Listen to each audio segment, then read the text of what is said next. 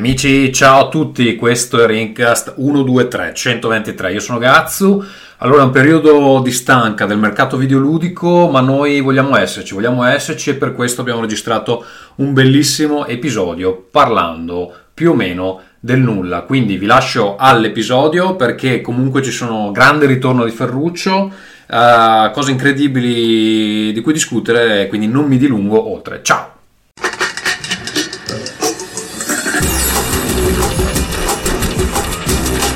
Rincast presenta Nerdcore. Cari amici da casa, bentornati. Questo è Rincast 123, un numero 123 che potrebbe essere la password dell'email di Ferruccio, per esempio, perché noi siamo vecchi, siamo vecchi, cari amici, è il 2020. Questo podcast è iniziato nel 2007. E Ferruccio ha fatto due figli, due figli ufficiali, poi non si sa quanti altri. Eh, spar- sparge seme in giro per il mondo.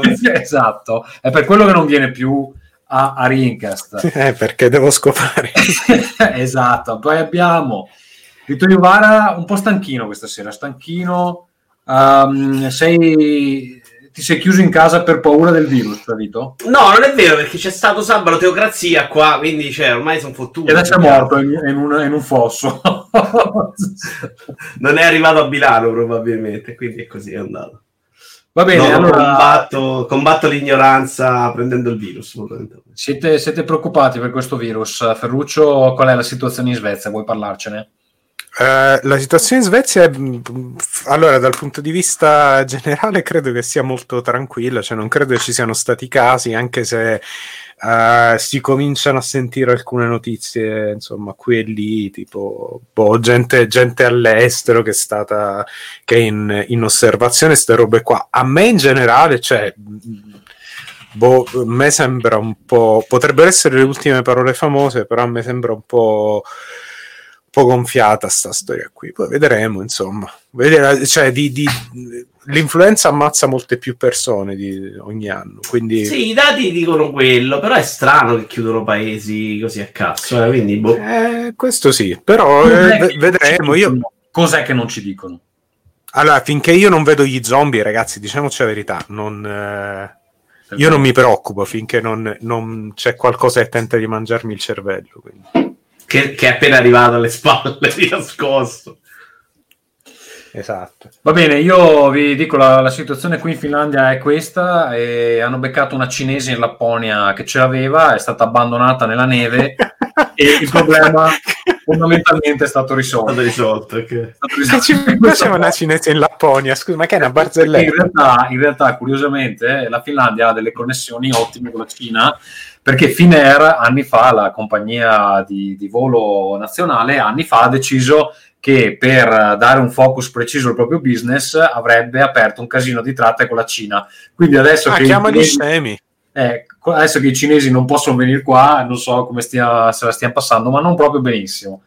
E, ehm, però purtroppo leggevo oggi che 20 finlandesi sono rimasti imprigionati in un hotel a Tenerife per colpa di un italiano, perché c'era questo italiano infetto nell'hotel e sono rimasti tutti là e non potevano più lasciare Tenerife. Però siccome appunto erano... Tenerife, c'erano anche tanti svedesi.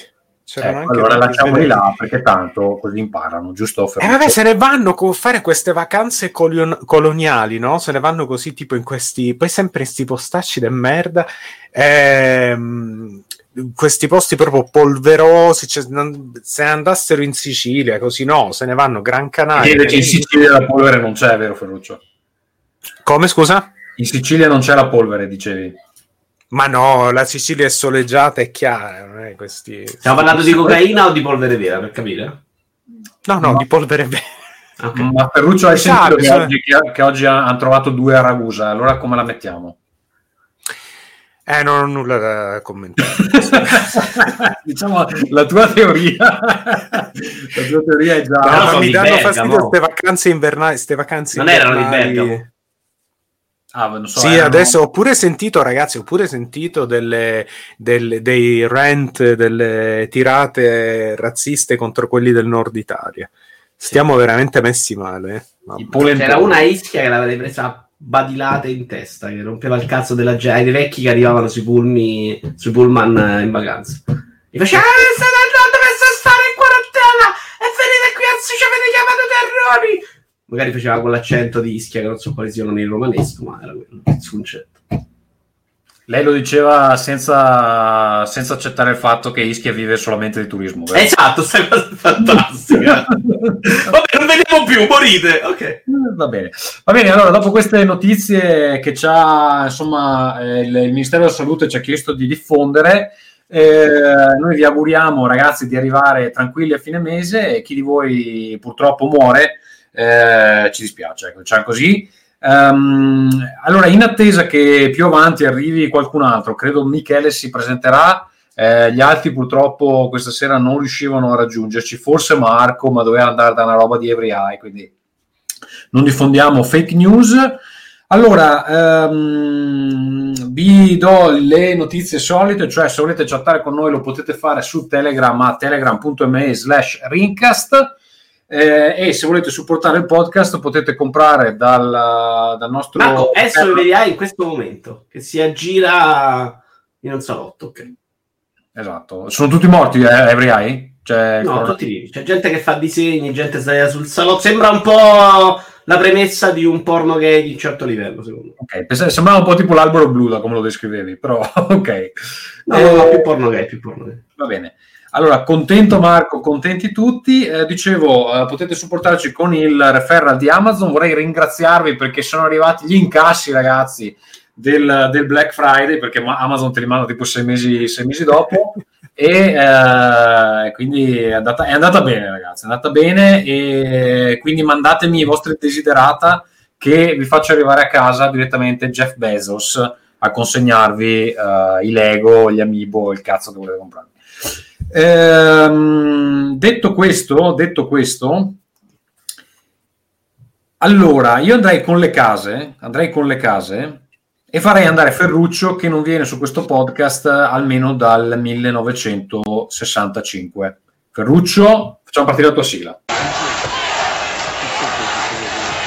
Ladies and gentlemen, from Los Angeles, California, Noi tuffi siamo così, noi siamo tuffi blu, puffiamo su per giù, due meno poco più. Sì, io mi ricordo l'ultima volta che sono stato qui a Rincast, eh, uno dei conduttori era Alain Delon ed era giovane. Eh, però sì, quello che è successo nel frattempo, una cosa di cui mi sembra di aver parlato, ma mi ha confermato Tommaso che non ne ho parlato, almeno non, eh, non ho detto come è andata a finire, è che questo, questo gennaio eh, ho, fatto, ho tenuto un corso eh, di Advanced Game Design al, ehm, alla scuola dove... Faccio la faccia dove- disgustata delle GIF. eh. Ok. Eh, alla, alla scuola dove, dove sono andato qualche anno fa. Ehm, e quindi nulla, ho fatto questo corso in cui ho insegnato. Ora, un attimo, sì, un attimo solo. Ti chiamano dalla regia? Sì, mi chiamano dalla regia. Un attimo, cazzo, è un Eh, passaggio di bambini. C'è tipo, c'è Eh, tipo. Morgan e Bugo in salotto. Facci ragazzi. sentire o faccio il doppiaggio? Che succede? Sì. Eh, il- quindi nulla, stavo dicendo, ho fatto questo, ho tenuto questo corso di due settimane eh, di Advanced Game Design. Eh, è stata un'esperienza molto bella. Gli studenti sono stati eh, molto, hanno partecipato con molto entusiasmo e sono stati anche molto carini. Mi hanno detto che gli è piaciuto molto il corso, eh, tutte queste robe qui. Quindi da oggi in poi credo che dovrete chiamarmi professor Ferruccio. Beh, ma Ah, parla- Advanced Game Design. parla Advanced. Sì. Di cosa hai insegnato? Cosa hai insegnato Ferruccio? Allora, eh, allora, dunque, la cosa su cui mi sono concentrato maggiormente ehm, è praticamente il, il- il design di sistemi, quindi di sistemi di, di gameplay o sistemi che si trovano nei videogiochi, e con una particolare attenzione a quelli che di solito sono la, la- che fanno parte della filosofia di Arrowhead, che è l'azienda per cui lavoro. Quindi ho portato anche un po' di conoscenza interna della, dell'azienda in questo corso, eh, quindi soprattutto sistemi che mh, hanno a che fare con il, i sistemi emergenti, eh, quelli che danno grande libertà espressiva ai giocatori. Um, un argomento secondo me, secondo me molto interessante. Ho, ho, usato Breath of the Wild praticamente come, come esempio per metà del corso. Ehm, e nulla, quindi si, si, diciamo più che fo- focalizzarsi sulle meccaniche a livello micro, si, questo corso si occupava più di disegnare, di insomma, fare design di sistemi per eh, creare situazioni nuove e scoppiettanti per i videogiocatori. Molto bello, molto bello Ferruccio. E cos'è che ti rende un, una persona di spicco e soprattutto che ha le competenze per insegnare questa cosa? Eh, la volontà di eh, praticamente lavorare oltre extra quindi praticamente ho fatto eh, tre ore extra al giorno più una ventina d'ore di preparazione per, per, il corso. Quindi praticamente mi sono passato così le vacanze di Natale facendo ste, no, quale 20, forse pure 40 ore di preparazione per Molto vero, Ray 9 in chat e io voglio dire no, non è giusto attaccare col Ferruccio, non si fa così, è scorretto, no. Ferruccio Se Ferruccio avanzato se Ferruccio è avanzato chi fa i giochi davvero cos'è? E Ma questo è il problema non posso, non posso neanche, neanche, dire effettivamente mo ti faccio vedere cosa ho fatto nell'ultimo anno. E eh, vabbè io per ora ragazzi per ora in camera ma un giorno Ferruccio un giorno ve la farò quanto vedere. del disastro del 2019 di Ubisoft è colpa dei tuoi 5 minuti là dentro? Del 2018 2018. No, l'anno orribilis loro è il 2019. No, 2019, lo confermo perché come dicevo sulla chat, io ho comprato azioni Ubisoft e adesso sono su 50% sono su ragazzi, eh. quindi è stata una roba di tre giorni. Ah, e... il 2019 che c'è stato il crollo. E eh, vabbè, esatto. sarà una coincidenza? Io credo di no, perché ero lì nel 2018, quindi me ne sono andato e è successo quello che è successo. Ah, tu dici che è quando sei andato via, non il fatto che tu sia entrato in 5 minuti puoi aver fatto eh, danni. Anzi, non mi fate, delle non idee mi, super. Eh, non mi fate dire. Poi ci hanno detto abbiamo perso Ferruccio, come lo finiamo adesso sto gioco? eh, eh, eh. Conta infatti, tra l'altro proprio quel gioco lì. Magari Ferruccio è arrivato e ha detto guarda quest'anno perché non facciamo solo giochi con Tom Clancy nel titolo? E sta cosa l'hanno pagata. Ciao, salutiamo Dante che ci saluta da dietro. Dante Cosa? Dante vuole chiaramente prendere il tuo posto in questa trasmissione. Ma facciamo sì, ma voglia, guarda. Dante, ma assolutamente no, che deve andare... capire già più di te, sinceramente. Cosa poi, ne pensi poi... dei videogiochi? Eh, che ne pensi? No, vabbè, lui, a lui piacciono, è, è molto... È, sta fissato con cose tipo eh, Mario Maker o il... Eh, la modalità creative di, um, di Fortnite quindi gli piace un po'. Da quel punto di vista è abbastanza simile a me. Eh... Ma molto più avanti di noi da quel punto di vista. sì, certo. Eh, sì, però lui gioca, lui gioca. Eh, e per fortuna non gioca a giocacci di merda o non mi chiede tipo di giocare a GTA e robe del genere. GTA. Giochi più o meno appropriati al suo, al suo, alla sua età. Va bene, Ferruccio, ultima domanda. Tu da questa esperienza con, con, la tua azienda cosa speri di ottenere? Di diventare un, un cioè di ripeterla o di un, avere un aumento di stipendio, di cambiare ruolo o comunque era per un, un modo per andarsene con il botto? No, ma cosa? Arrow, Arrowhead? Sì. Ma va alla grandissima, ma io, cioè, io spero che tutto rimanga com'è o, o migliori, insomma, vedremo. No, no, va benissimo, mi sto un po' mi sto un po' consumando perché, come, come ho già detto altre volte, questa, questa, volgarità del lavoro è dura da, da sopportare, però insomma, pur essendo appunto questa pacchianaggine di dover fare otto ore al giorno, ehm, mi piace davvero tanto, quindi... Però ti sì, poi spero, spero, di poter dire di più presto, non lo so. Eh. Ti stai un po' risentendo perché non ti fanno fare sei mesi di vacanza all'anno, giusto? ma, non è que- ma non è la questione della vacanza, è che, che un, un, uomo davvero libero dovrebbe poter an- andare, tornare quando vuole, così insomma spinto puramente dalla passione, dal fuoco, del, il, suo, il sacro fuoco dell'arte. essere l'Apa e il Khan, l'uomo dei due sogni, sei d'accordo? Mamma mia, che brutta cosa. che, brutto, che brutto modo di, di Tutto è ridurre. esattamente quello che vive la vita al 100%. eh. Ma a me piace lavorare, è solo queste costrizioni così. Sai che non lavora la puerca, non ti permetto di offendere la puerca senza Ecco, ma che lavorare alle 2 alle 2 e 5 va bene Esatto. Allora eh, faccio andare la sigla di Casagazzo Amore, hai fatto la spesa? Casa Gatsu, Amore, hai lavato i piatti? Casa Gatsu, Amore, stacca con i videogiochi che mi sento sola. Casa Gatsu,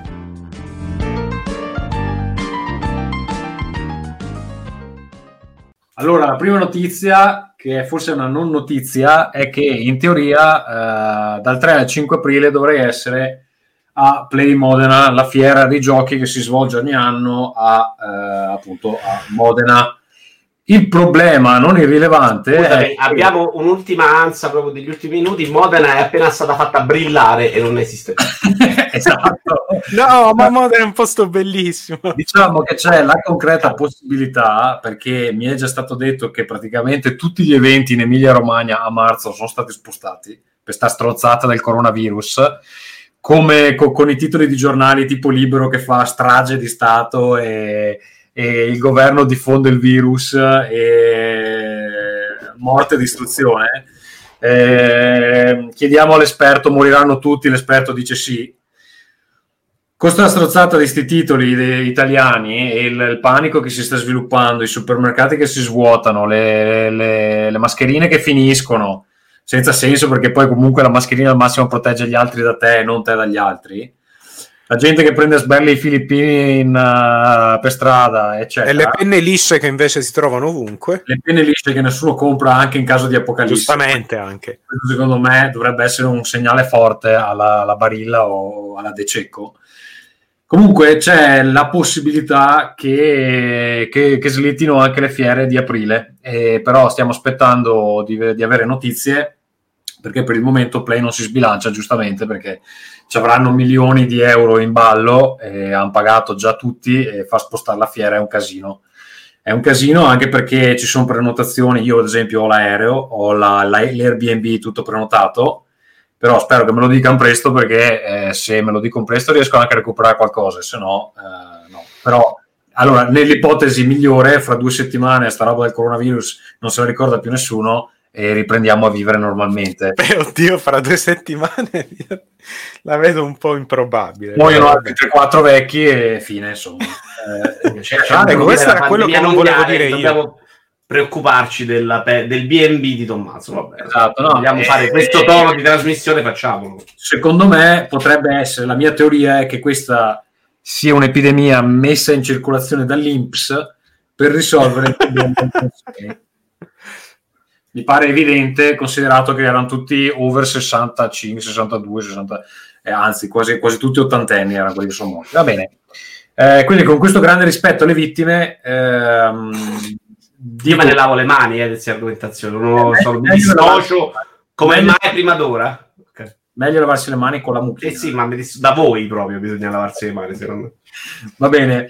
E allora potrei essere a play se, se confermano e se non confermano slitterà e poi non so cosa succede. E- ma questo lo scopriremo solo nelle prossime settimane, cari amici. Eh, tra l'altro mi sta creando anche dei problemi perché devo fare degli annunci, però non li faccio se non c'è la fiera, quindi boh, vediamo. Ehm, detto questo, eh, c'è la possibilità che quest'anno eh, a dicembre eh, io vada insieme a eh, mia moglie eh, in Colombia. Questo eh, non per comprare cocaina, questo mai, ma eh, poi Lo dice adesso nel caso in cui ti faccia, succeda Ma qualcosa. per fare una ma vacanza di è Monte questa Elisa cosa. Massano in Colombia, ve ne mandato come merce di scambio in Eh, allora, potrei, potrei fare come Jenny, Jenny quando va in Honduras. Esatto. Ecco. Esatto, esatto. Eh, allora, il- lo spunto è che A eh, Cire. c'è un amico che, che tra l'altro, eh, almeno Vito forse se lo ricorda, era quello che suonava la chitarra al mio matrimonio.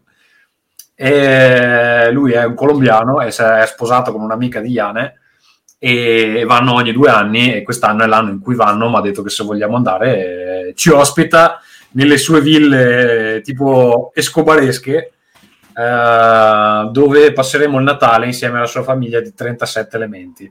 Quindi sarebbe anche un'esperienza abbastanza... mm, Vabbè, come andare in Sicilia, non è che sia poi... sì, ecco, in Sicilia alla fine penso. Ecco, ehm, questo, questo è quanto, non è ancora confermato, i biglietti non li abbiamo ancora comprati, si, vedremo anche come si evolve questa cosa del virus mortale, ma io spero che per l'estate sta cosa sia fuori dalle palle. Comunque, vabbè, c'è la possibilità di andare, nel caso sappiate, preparatevi le domande per, il- per i viaggi di Rincast. A questo proposito, Marco quest'oggi non è con noi, purtroppo, perché non so, era appunto, dicevo, era da Every Eye nel, nel giardinetto dove stanno facendo il film porno gay. Eh, scrivo Mottura infame per te sono le lame? Sì, dillo tu. esatto.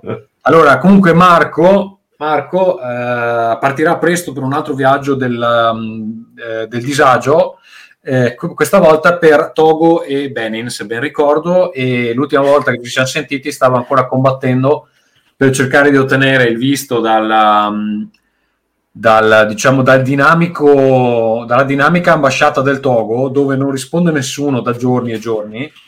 Ehm, e quindi penso che cioè, ci andrà se riuscirà a ottenere i documenti perché eh, mi pare il viaggio è eh, fra una quindicina di giorni quindi non sono sicuro che l'abbia fatto Marco è stato anche in Polonia a visitare CD Projekt Red ma appunto ehm, ha scelto Every Eye invece di, di noi quindi eh, dovete andarvi a leggere il suo reportage penso proprio su Every Eye Ehm, io l'ho letto ma non mi ricordo dove l'ho letto adesso proprio per, per Every Eye Comunque, detto questo, Vito, tu hai qualcosa da segnalare per quanto riguarda casa Vito Ivara? No, parliamo anche di videogiochi. Guarda, voglio azzardare questa cosa incredibile.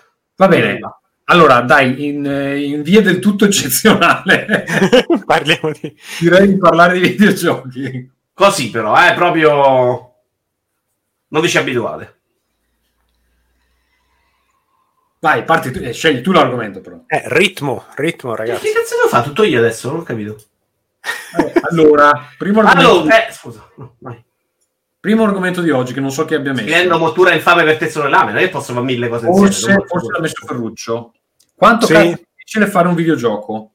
Ovvero, cosa Dreams ci rivela della complessità insita anche nel game design più semplice. Ferruccio, a te la parola. Sì, appunto in, in questi fare giorni in solo cui... prima una controdomanda prima che parti, poi ti lascio 8 ore a Prego, parlare. prego, prego. Quanto cazzo Sì, è vai. difficile fare un videogioco se sei Ferruccio 5 mani? Ok, vai tu. Ancora di più, eh, ma guarda, il, eh, volevo prendere spunto dal, dal rilascio, insomma, dal lancio di Dreams nella versione completa che c'è stato eh, la settimana scorsa. Perché, insomma, seguendo quella community abbastanza, abbastanza approfonditamente, ho notato che un sacco di persone partivano tipo il primo giorno in cui è uscito, eh, è uscito Dreams, che per chi non lo sappia è una roba che ti permette di fare giochi, no? È una specie di eh, game engine eh, sotto forma di gioco. E un sacco di gente partiva con l'idea: io voglio fare una versione di Skyrim, però fantascientifica. Però il mondo vorrei che fosse un po' più grande e ci sono le megalopoli. e, e- e la cosa bellissima è che poi, eh, tipo due giorni dopo l'uscita, la gente diceva: come, come si fa a fare una porta che si apre? E questo è, e questo è più o meno il. ehm, diciamo il- il- la cosa di cui volevo parlare, o comunque insomma volevo mettere in risalto il fatto che, eh, e me ne, sto- me ne accorgo anche giorno dopo giorno al lavoro, davvero, la difficoltà di, di un sacco di cose che prendiamo assolutamente per eh, scontate in un videogioco. ehm, queste, queste cose spesso hanno una quantità di lavoro dietro che è allucinante. Io, per esempio, per esempio io lavoro come enemy designer eh, e vi dirò che anche le cose più semplici a cui non pensate neanche, come per esempio, che ne so, il modo in cui i nemici in un gioco si, si voltano, no? Cioè si girano da una parte e dall'altra. Il, soprattutto se sono nemici, diciamo, umanoidi o, o, insomma di quel tipo lì, queste cose qui sembrano assolutamente banali, eh, possono essere problemi che, che- che, possono essere robe che ci si mette settimane se non mesi a risolvere. Perché più si va nel dettaglio, più effettivamente devi eh, decidere come fare le cose, più il, ti rendi conto che tutto è difficile. Cioè, per esempio, anche per farvi un esempio, l'esempio che faccio spesso, che ho fatto pure durante il corso quando facevo sta, ehm, quando parlavo di questa, di questa problematica qui, eh, se avete per esempio una macchina in un gioco, no? un veicolo, eh, vabbè, decidete che ci sono, ci sono le macchine, ok. Quando, quando eh, il personaggio deve entrare in macchina, eh, come, come, come apre la portiera? Cosa succede se mentre apre la portiera un altro giocatore per dire tenta di, di, mettersi in macchina? Cosa succede se un nemico lo attacca mentre sta aprendo la portiera? Cosa succede se il veicolo viene tamponato mentre la portiera è aperta e l'animazione ancora sta, insomma, sta, è attiva? E così via. Quindi ogni, ogni, piccolo, ogni minima cosa di un, di un gioco di solito si porta dietro 25 problemi che si espandono e hanno a loro volta i sottoproblemi e praticamente questo è quello che faccio io tutto il giorno. Io praticamente tutto il giorno c'è cioè, la grande idea, sai, tipo lì questo nemico si comporta così, quella è una cosa che fai una volta e poi per i successivi tre mesi stai lì a risolvere questi casi e queste cose assurde, questi problemi pazzeschi del tipo che quando il personaggio è in una certa posizione, il nemico praticamente fa l'animazione strana perché la testa la gira così invece che in quel modo. Eh, e questa è la vita dello sviluppatore di videogiochi. E quindi il mio consiglio per quelli che vogliono fare qualcosa con Dreams è cominciate facendo che ne so, un clone di Pac-Man o No, Tetris già è troppo difficile. Fate cose Scusami, semplici. Visto che io e Tommaso stiamo chattando da di noi pur di non ascoltarti, vorrei farti una domanda sì. per rendere più interessante quello che stai dicendo. Ma visto che devi sbatterti un sacchissimo in questo sì. programmino Dreams, a quel punto perché non prendere Unity e impararti il linguaggio di Unity ecco, invece che Dreams? Mi aggiungo prima che rispondi Ferruccio, perché adesso hanno annunciato anche Dreams per PC, che ha... Quando? Ma quando hanno annunciato? Allora, io lo so sta roba, non so se... Sei completamente pazzo, mai nella vita, va bene. Grande annuncio, hanno, allora. hanno detto, che, hanno detto che, se, che, insomma, gli piacerebbe, ma non è, ma è complicata la cosa. A me pare proprio che uscirà. Perché è, è Sony che l'ha fatto. ma non l'ha mai detto nessuno. Boh, io lo so sta roba, però vabbè. Eh, sei pazzo, dai, vai. Game no, Horizon Zero Dawn. Allora, mettiamo, facciamo l'ipotesi che, che, che Dreams sì. è su PC. su PC. Perché uno dovrebbe utilizzare Dreams invece appunto di utilizzare Unity? Perché poi tra l'altro allora, non puoi nemmeno esportarla quella roba là, giusto? Beh, se lo fanno su PC probabilmente a quel punto te lo fanno esportare, suppongo. non lo so.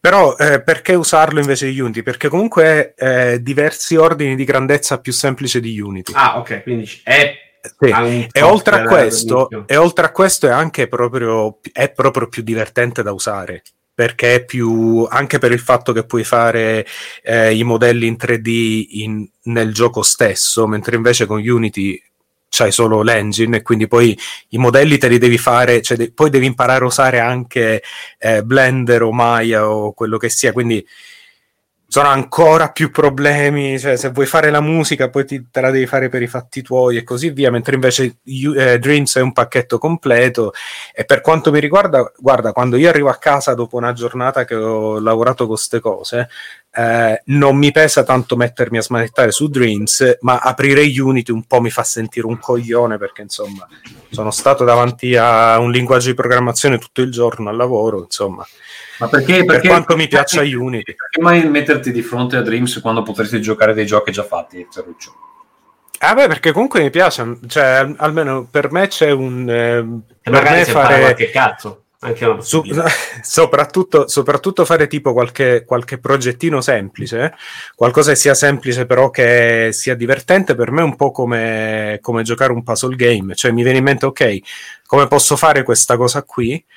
E il fatto di risolverla e trovare un modo di farla per me è divertente, proprio come appunto risolvere un puzzle. Quindi secondo me è divertente da usare, però capisco be- cioè, è come suonare la chitarra, alcuni rompe i coglioni, a me piace. Però. Allora, divertente però... come un Little Big Planet o più divertente? Secondo me è più divertente perché quello aveva dei limiti per il, per il tipo di, di prodotto che era, nel senso che comunque cioè fare livelli, quella era un po' una roba per level designer che, che è um, assolutamente accettabile e voglio dire un eh, Dreams invece puoi anche passare il tempo semplicemente a, a disegnare cazzi con il, eh, con, eh, con il move, no? Puoi fare tipo, puoi dipingere cazzi con il move. Cioè c'è una libertà di quello che puoi fare molto più. Molto Poi vi consiglierò un bellissimo software per disegnare cazzi, però eh, quello che volevo dire per, per Ruccio, Non vedo l'ora, mi pare che cioè, l'avevo già accennato quando avevo parlato di Dreams all'inizio, e cioè che io mi sono guardato i tutorial, mi sono guardato i Mhm. tutorial eh, e nel momento in cui mi sono trovato nella stanza grigia, vuota, senza niente da fare, non, non sono riuscito letteralmente a fare, cioè volevo fare una cosa, ho detto faccio una luna, faccio Sì. una luna, la metto in cielo e gli faccio i crateri, tipo, oh ti giuro non ci sono riuscito. E quindi secondo me, dopo essermi guardato i tutorial, allora, al di là del fatto che magari sono un imbecille io, però Little Big Planet nella sua Magari, eh, proprio a titolo ipotetico, ma Ipotetico. proprio tra virgolette. nella sua semplicità, Little Big Planet comunque era approcciabile da qualcuno come me. Magari no- non uscivano dei livelli belli. Su Super Mario, come si chiama? Eh, Maker. Maker, io due o tre livelli li ho fatti, anche Sì. discreti secondo me. Su questo non sono riuscito a fare un oggetto che volevo fare. Beh, in questo, in questo, allora in Dreams, se, se vuoi fare quel tipo di roba lì, la, la cosa più logica che dovresti fare all'inizio è fare eh, un remix di uno dei livelli di, di Media Molecule. Ci Allora, sono quello quei livelli. Vedo, che comunque i contenuti ci sono. Mi domando quanta di quella gente che sta facendo contenuti in effetti fa quello che fai tu, cioè al- al di giorno va a lavorare in uno studio di videogiochi, alla sera viene a casa e si fa il suo... Molti sì. Allora, molti sì, molti sì. Il fatto è che la- le cose basilari, cioè la- il funzionamento di, di base di Dreams alla fine è quello di un più o meno di un qualsiasi game engine. Quindi, se non hai mai usato un game, eng- un game engine, ci sono un sacco di concetti, un sacco di logiche che magari non sono, non sono così evidenti come, come mi sembra, però. Sì. Sì, che ci sono delle, delle cose che veramente se qualcuno non ti dice magari un po' difficile arrivarci da soli.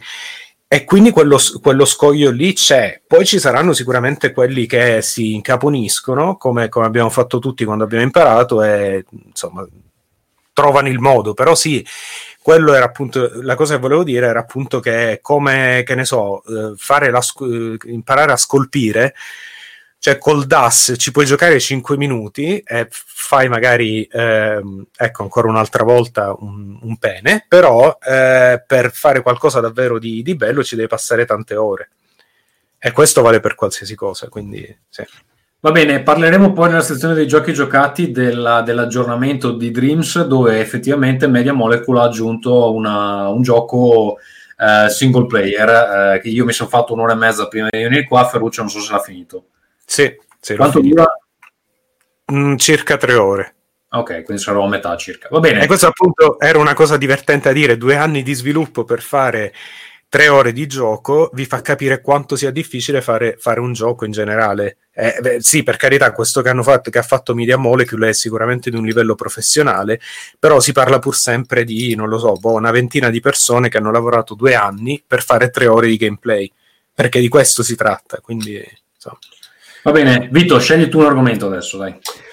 Allora, un argomento però faccio parlare voi perché io ne ho parlato sabato un sacchissimo. Un argomento che a me piace un sacco. Non so se avete visto il video della mamma cinese che rivede la bambina in VR, la figlia morta di 7-8 anni.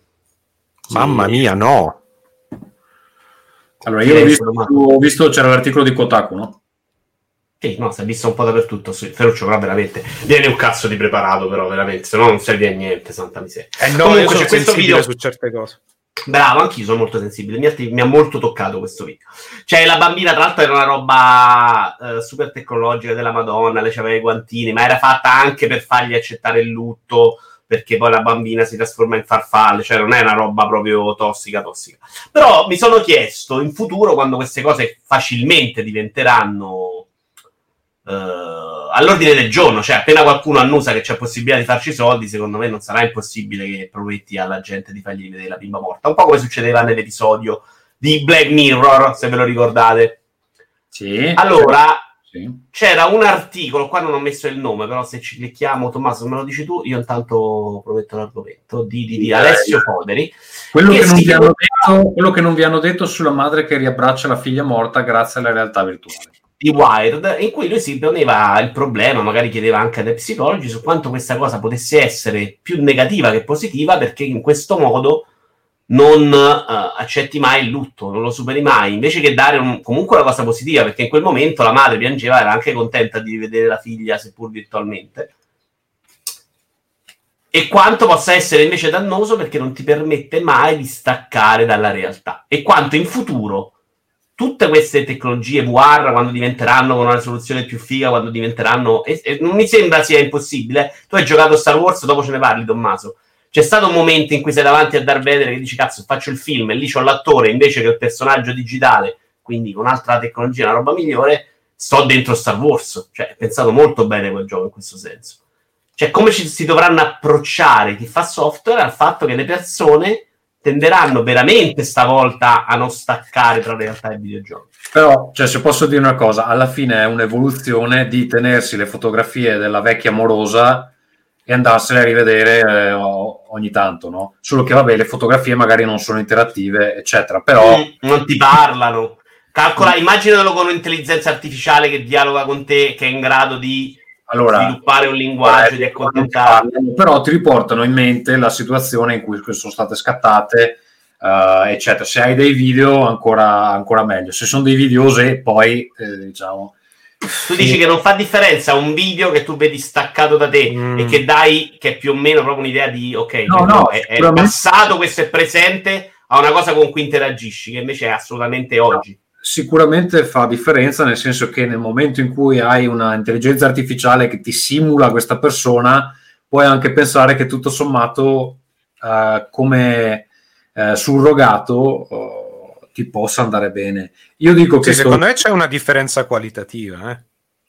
No, no, ma anche cioè, a livello psicologico uno dice, vabbè, Sì. la persona non esiste più, però posso- ho questa specie di simulazione che me la ricorda e non la lasci più andare, insomma, che effettivamente è un processo importante. eh, cioè, onestamente è difficile dire qual è la reazione se uno poi a un certo punto comunque sa che, che non è la persona, è semplicemente un, eh, appunto una specie di fotografia interattiva.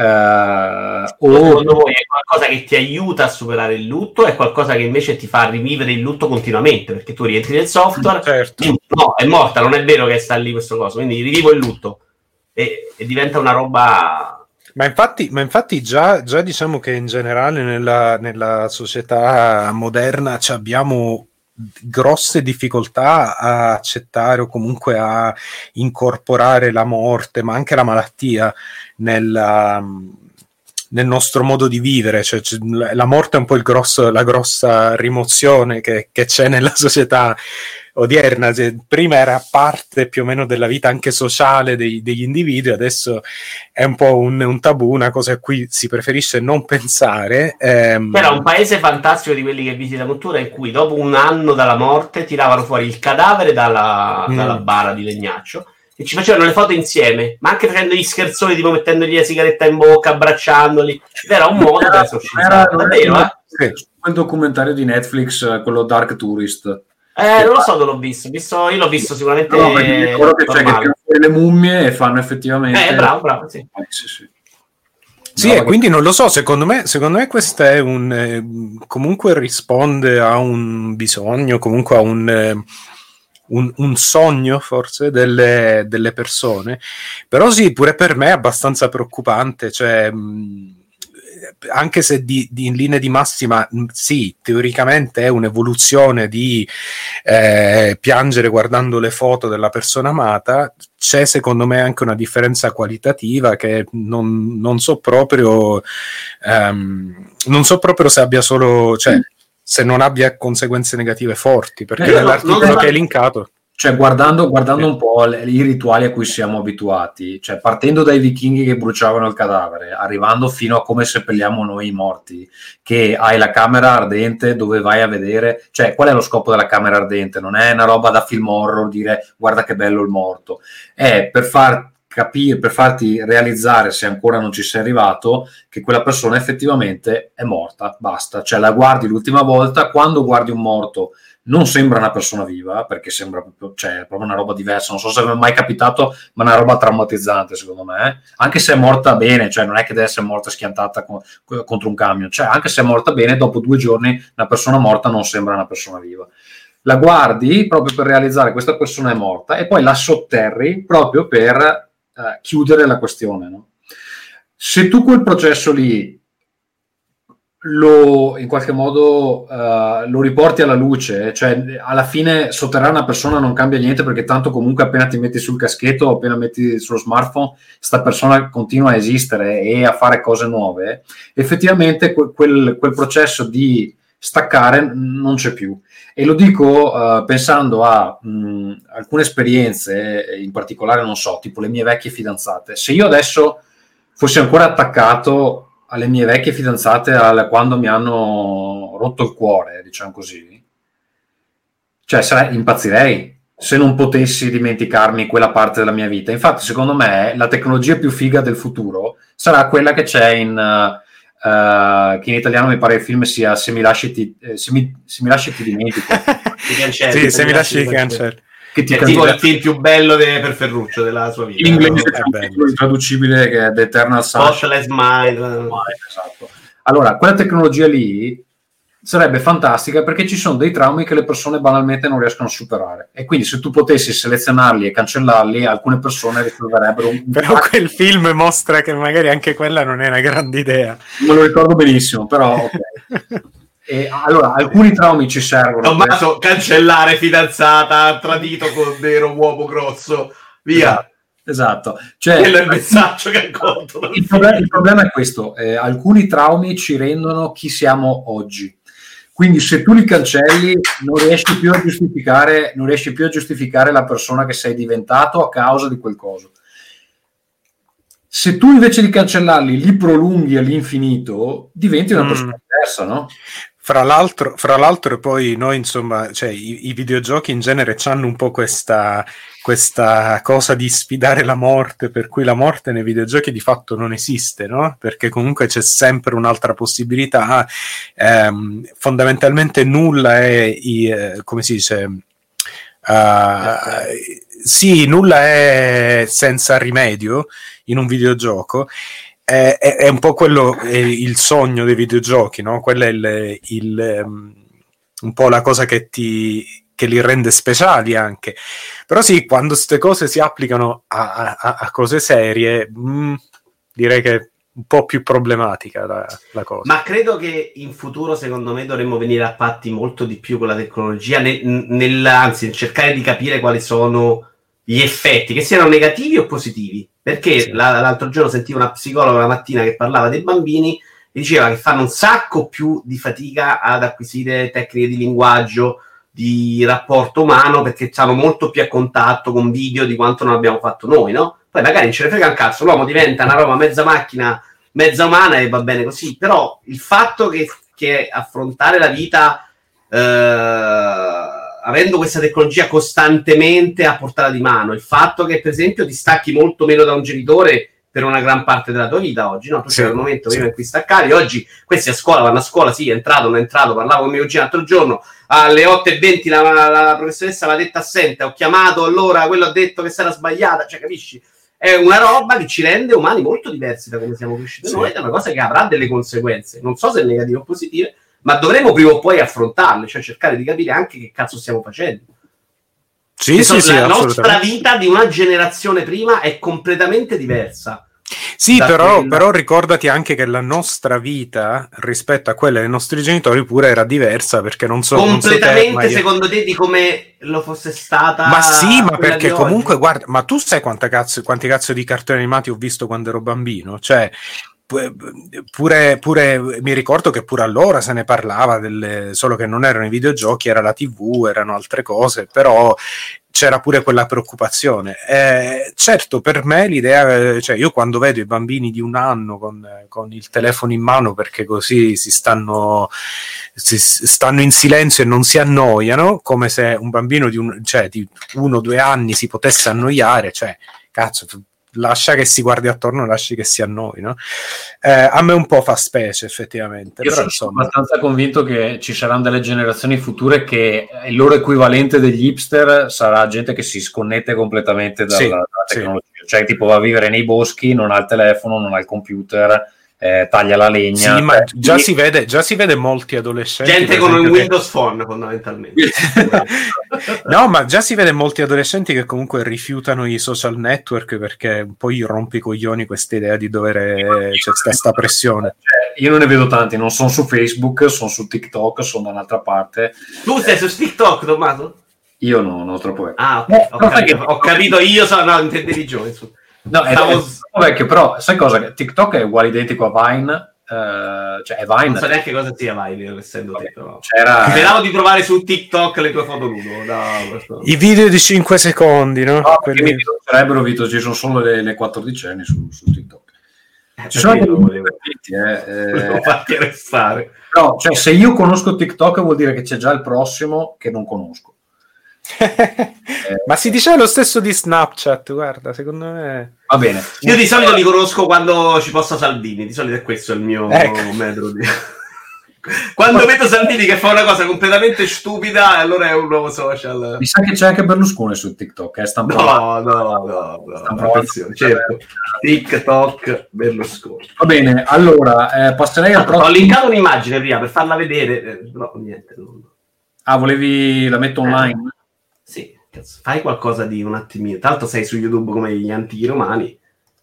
Eh, no, beh, sono anche su Facebook. Eh, Ok. Tutte le rughe di Berlusconi, le immagini fanno vedere nel web. Berlusconi Vabbè, dai, è storie. un'immagine, è un'immagine dove si dice sulla chat, sul, sul Twitch di, di Every Eye che Tommaso ha detto mottura infame per te solo le lame, allora diciamo così.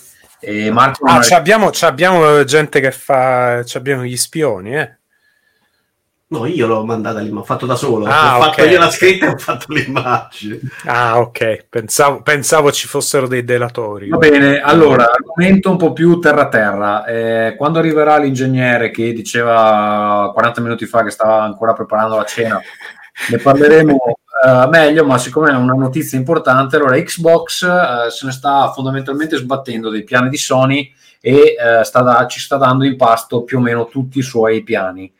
Ha ehm, messo eh, online una news ieri che fondamentalmente eh, conferma eh, le notizie di qualche mese fa, eh, spiegando un po' più in dettaglio eh, cosa sarà eh, Series X. Si parla di caratteristiche tecniche che vi elenco senza sapere esattamente spiegarvele. Eh, 12 teraflops, variable rate shading, hardware accelerated direct, DirectX ray tracing, quick resume for multiple games, smart delivery.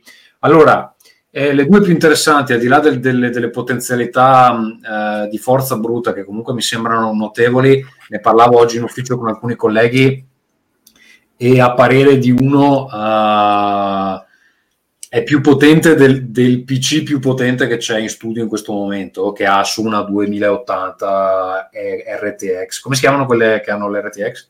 RTX? Vito? Forse... RTX, sì, io lo dico in italiano. Allora, diceva che comunque è un mostro. Al di là di questo, e sarà anche interessante vedere il prezzo perché probabilmente andranno in perdita con, almeno all'inizio. ehm, mi piacevano queste due, queste due caratteristiche che non erano state confermate, e cioè che c'è il quick resume, che è praticamente mettere in pausa i giochi, però più di uno alla volta. Infatti, è una cosa che Eh, me- questa, è la cosa, questa è la cosa secondo me fantastica, è proprio la notizia più bella. Io spero che tutti me che diventi standard. PS4 non ha mai funzionato come la vorrei. Per me, che funziona come la vorrei è quella su Switch, però su Switch puoi fare un gioco alla volta. L'unica altra cosa Perché che PS4 fa la stessa cosa? Ma infatti, ma infatti, ma de- de- non l'ho mai fatta questa cosa qua su PS4. È perché sei una pippa, devi sbloccare eh, ma scusa, ma, l'abbiamo detto, ma da anni che la uso. No, l'abbiamo poi- detto 100 volte. Se tu metti, allora, se tu metti la console in eh, rest mode, quando la riaccendo a me il gioco riparte, no? Cioè riparte Devi sbloccarlo nelle opzioni, te l'abbiamo detto almeno 42 volte.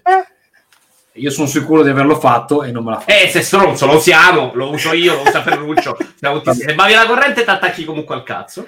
Questo sì. Però se lo fai, cioè tu spendi il gioco, riaccendi e parti da quel momento. Esattamente come su Switch. Xbox Series X lo farà con giochi multipli, che comunque è un passo avanti notevole. Perché... Ok. Per te è un grande passo avanti. Per me è che non sei capace di toccare. E mh, niente, allora, anche, da- anche Marchesin dalla chat mi dice funziona uguale, per, per me no. Eh, allora se no, se lo- Ma infatti l'altra volta quando ne parlammo, parliamo di circa tre anni fa, Ferruccio mi disse guarda, vai l'opzione si sblocca, l'ho fatto tre anni fa e il problema si è risolto, perché tu sei ancora fermo, Oh, ma hanno cancellato quel ricordo Tommaso. Io sono sicuro di averla fatta sta cosa. Si vede che non è, cioè, non si è spuntato il che cazzo ne so. Eh, Ecco, vedi, appunto, come diceva, come no, diceva Vincenzo, Ferruccio, Alessandro, Vincenzo sono tutti deficienti che mi hanno detto una cosa stupida, ok. vedi, vedi, e tu, vuoi, e tu vuoi dimenticare, vuoi cancellare i ricordi, bravo, eh. cancellare i ricordi di voi voglio cancellare. Va bene, eh, l'altra cosa interessante è questo smart delivery che sembra un po' una minchiata, però non lo è. Nel Beh, senso minchia, una figata, oh. loro dicono tu compri il gioco sull'Xbox che vuoi poi se cambi console o se, se ne hai due e, e giochi su quell'altra noi ti, ti diamo per ogni console la versione giusta del gioco che gira al, al meglio su quella console. Premesso che questa è una funzione che comunque è abilitata per tutti i publisher ma poi devono essere i publisher a volerlo eh, non è che la obbligano. Cioè vuol dire che se, se, se ho la Series X mi danno la versione di Cyberpunk eh, con le texture alla, alla risoluzione più alta, se ho l'Xbox One eh, ne- mi danno quella più bassa, se ho l'Xbox Xbox One X eh, mi danno quella Ma intermedia. di più vuol dire anche che se io ho adesso Xbox One X e compro un gioco e poi prendo Super Console, come cazzo si chiama, Project Svungia, e vo- rivoglio quel gioco, me lo riscarico senza pagare, come ha detto quelli di Pro- CD Projekt di Cyberpunk, e me lo scarico con la versione già migliorata. La versione migliorata, esatto. Il cross buy, però il cross buy credo che sarebbe, cioè non ci credo che, che è automatica sta cosa. È scelta dallo sviluppatore, ma CD Projekt Ah, già ha detto no, nessuno dovrebbe pagare due volte per la stessa versione del gioco, vaffanculo facciamo. Allora, tecnicamente dà, dà la possibilità di eliminare i, re- i re- remaster HD, per intenderci. Eh, Poi sì. che, che- che alcuni vogliono, cioè, sicuramente Capcom cercherà di venderteli perché...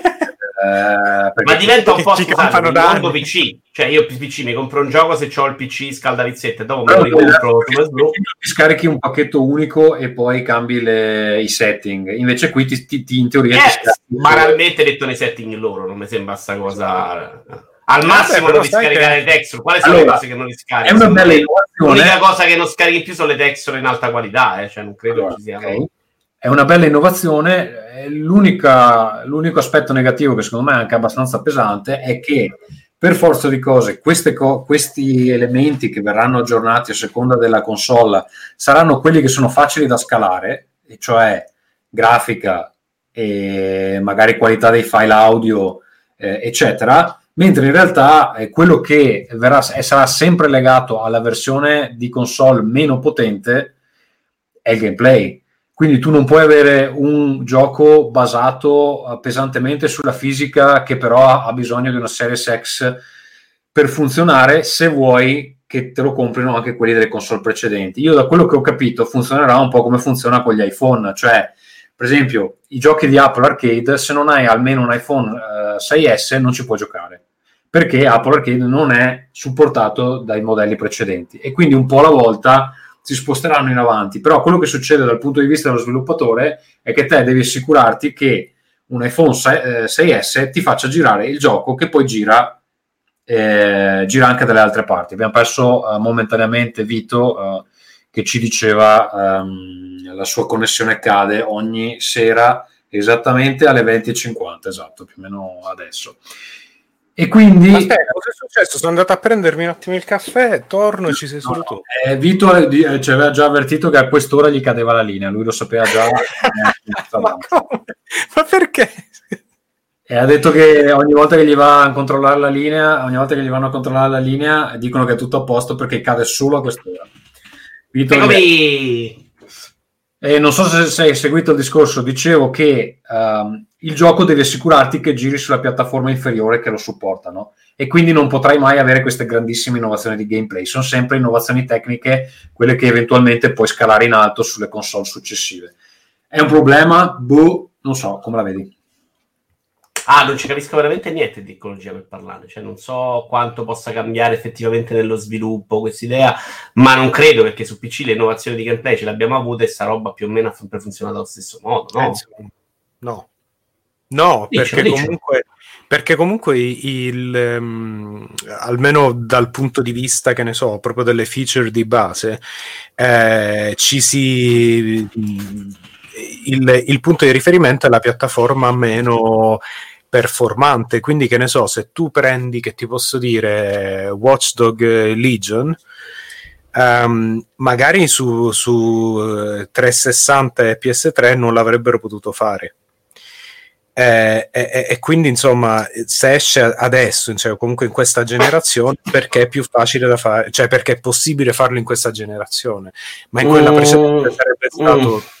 Troppo troppo qualità patata Ehm, la stessa cosa per tutti gli open world che abbiamo visto ne- nelle ultime due generazioni su PS2 non, lo- non li potevi fare semplicemente perché lo streaming non lo potevi fare quindi queste innovazioni ci sono e, e anzi proprio il mercato PC è in un certo senso strozzato dal ciclo delle Eh, console no, ok, perché- che, che vada a rallentare sicuramente. Eh, ma anche proprio i salti dal punto di vista qualitativo ci sono, nel senso che alcuni, alcuni giochi proprio non li avresti potuti fare una generazione fa. Eh, poi sì, è pure vero che queste differenze si vanno un po' assottigliando con, eh, da generazione a generazione, però eh, resta il fatto che, Cioè, che alcune cose proprio... Veramente io penso che, cioè, devi immaginarti, hai il gioco di Red Dead Redemption, ok? O The Witcher, e la console mh, eh, più piccola su cui lo devi far girare è lo Switch. E poi andando in alto fino al PC di fascia alta. Adesso con The Witcher ce l'hanno fatta. Con Red Dead Sì, Redemption non ci infatti. No, con Red Dead 2, con Red Dead 2 vo- vorrebbe dire tagliare un sacco di sistemi che comunque ci sono nel gioco, cioè per dire già che ti posso dire, il sistema è Le routine dei personaggi, per esempio. Sì, sì, la quantità di animali che hanno comportamenti di AI attivi in ogni momento probabilmente li devi scalare di un terzo e questo vuol dire che tutta la parte di caccia co- cambia completamente, quindi sì, tecnicamente magari lo puoi pure fare, però c'ha quest- queste robe qui hanno conseguenze abbastanza grosse. Secondo me se ne sbatteranno proprio della versione più bassa e spingeranno su. La speranza che sia un rallentamento è inevitabile, ma lo era anche oggi. eh. Per accontentare voi pippa su console, eh, cioè l'evoluzione su PC tecnica è stata proprio strozzatissima. Cioè, anche quelle che fanno le schede video oggi è lento il procedimento. Cioè, Per me, per Sì, me succederà che abbastanza presto supporteranno solo Xbox One X e Series X e basta. E l'Xbox One normale a una certa non sopporta più giochi. Per me succede. Secondo me loro ce l'avranno sta cosa invece di dire continuiamo a fare tutta la famiglia Xbox, teniamolo proprio come un PC allargato. Sul No, 486 no, Microsoft, cioè, puoi mettere il CD di Red Dead 2 e ti sputa in faccia, eh? Magari. sì, no. Ma- Microsoft sì, ma gli sviluppatori esterni a una certa. Ah, i sviluppatori se ne sbatteranno, diranno mettelo dentro, va un FPS, se ci va bene, se vuoi giocarlo così, giocalo così. Se non mori gonfio, tanto il gioco non lo paghi e te lo do nel pass, la console prima o poi te la regaleranno, che cazzo vuoi? Cioè.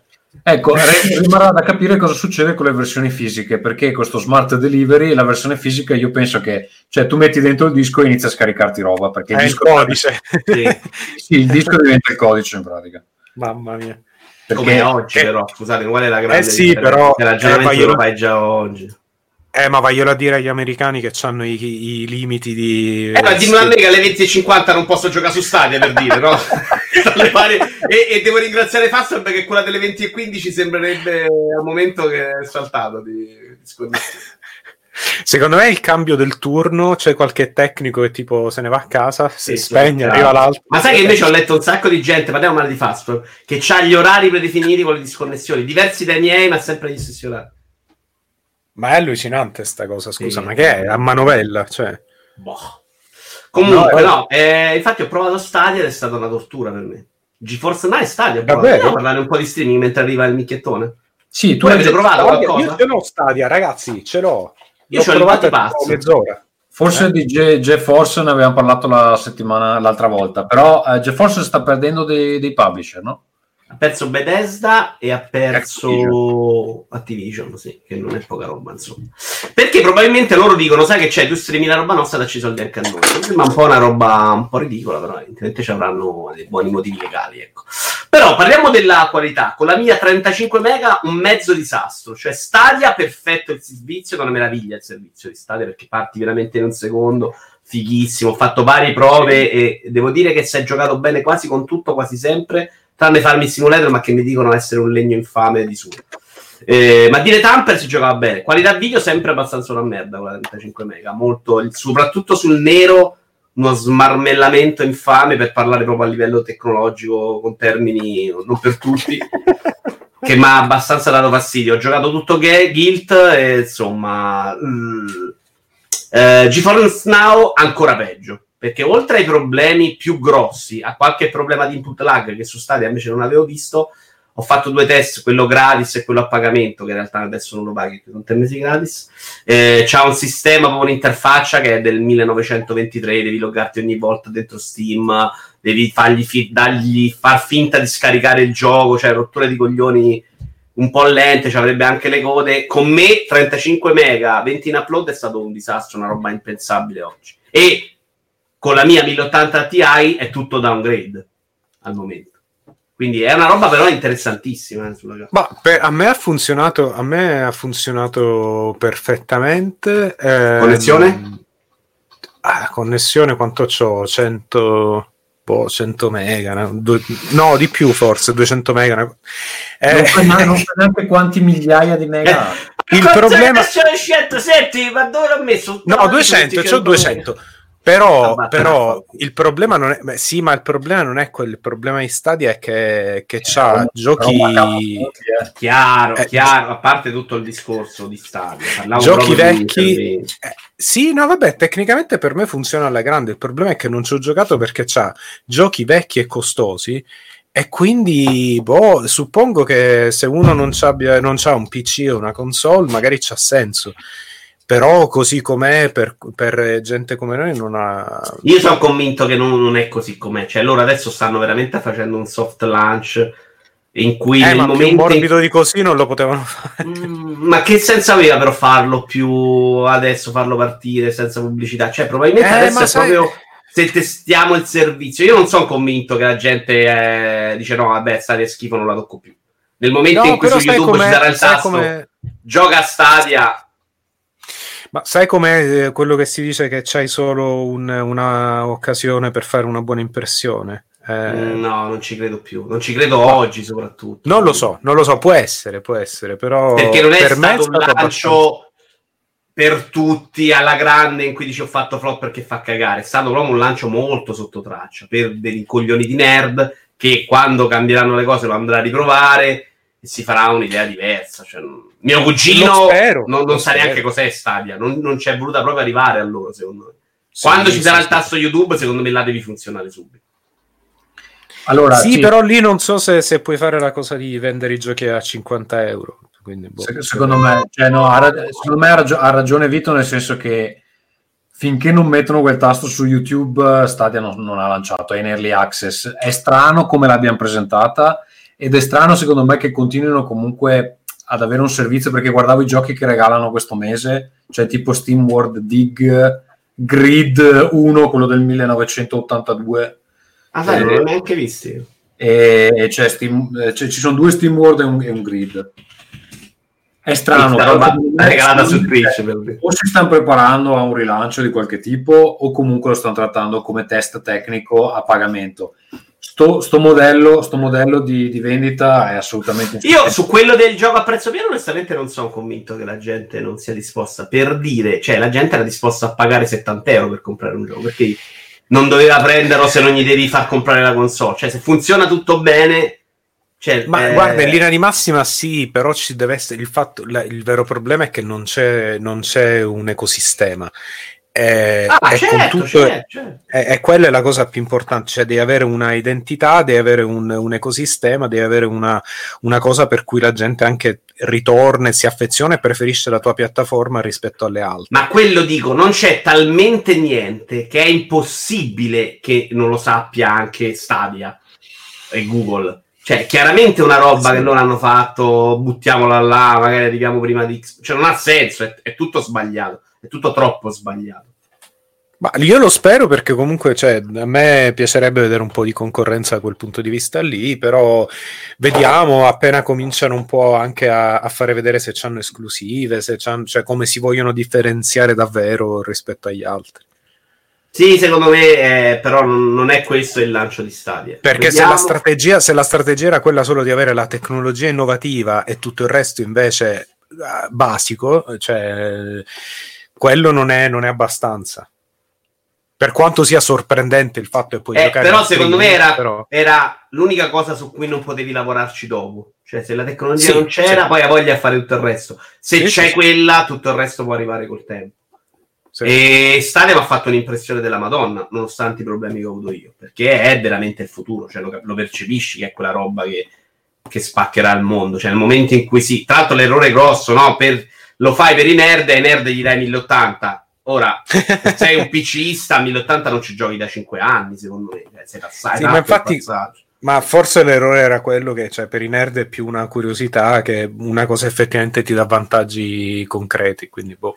Sì, al momento no, però il fatto che puoi giocare, che giochi anche picchiaduro e non c'è questa grande differenza. Si gioca. Sì, questa Ora, è una cosa incredibile. Cioè, i giochi di esperto, eh. Sì, sì, anche i giochi di guida, cioè quelli dove il lag veramente c'è importanza, funzionano bene. Quindi, eh, sì. va bene, secondo me quello è fondamentale. E GeForce Now invece non mi ha fatto questa impressione. E se si tirano fuori anche i publisher, ciao ciao. Ci dice Matteo Piazzolla, che è uno dei- degli unici due ascoltatori di Rincas che ha un sonetto a lui dedicato, una canzoncina a lui dedicata, che non vi faccio risentire perché ve l'andate a sentire, che secondo lui il concetto è che il primo che parte inizia ad avere un catalogo che la gente compra e se inizia ad avere un po' di giochi sei poi restio a cambiare servizio.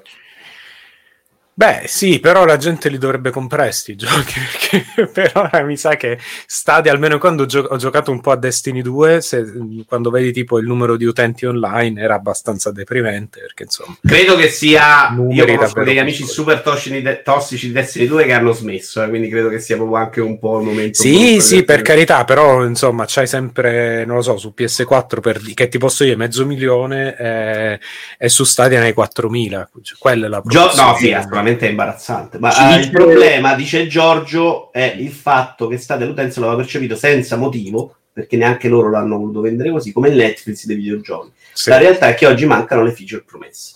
Esatto, che non sia Netflix dei videogiochi, che secondo me quello invece non lo sarà proprio mai, non le intenzioni, a meno che non esce Cloud, Xcloud, che è col pass incluso, e allora se non fai il Netflix dei videogiochi sei morto dopo tre secondi, secondo me. Cioè, se Xcloud esce e ti dice a 9 euro al mese ti becchi mille giochi in cloud, sai, vendere poi a quel punto il gioco a 50 euro è più complicato.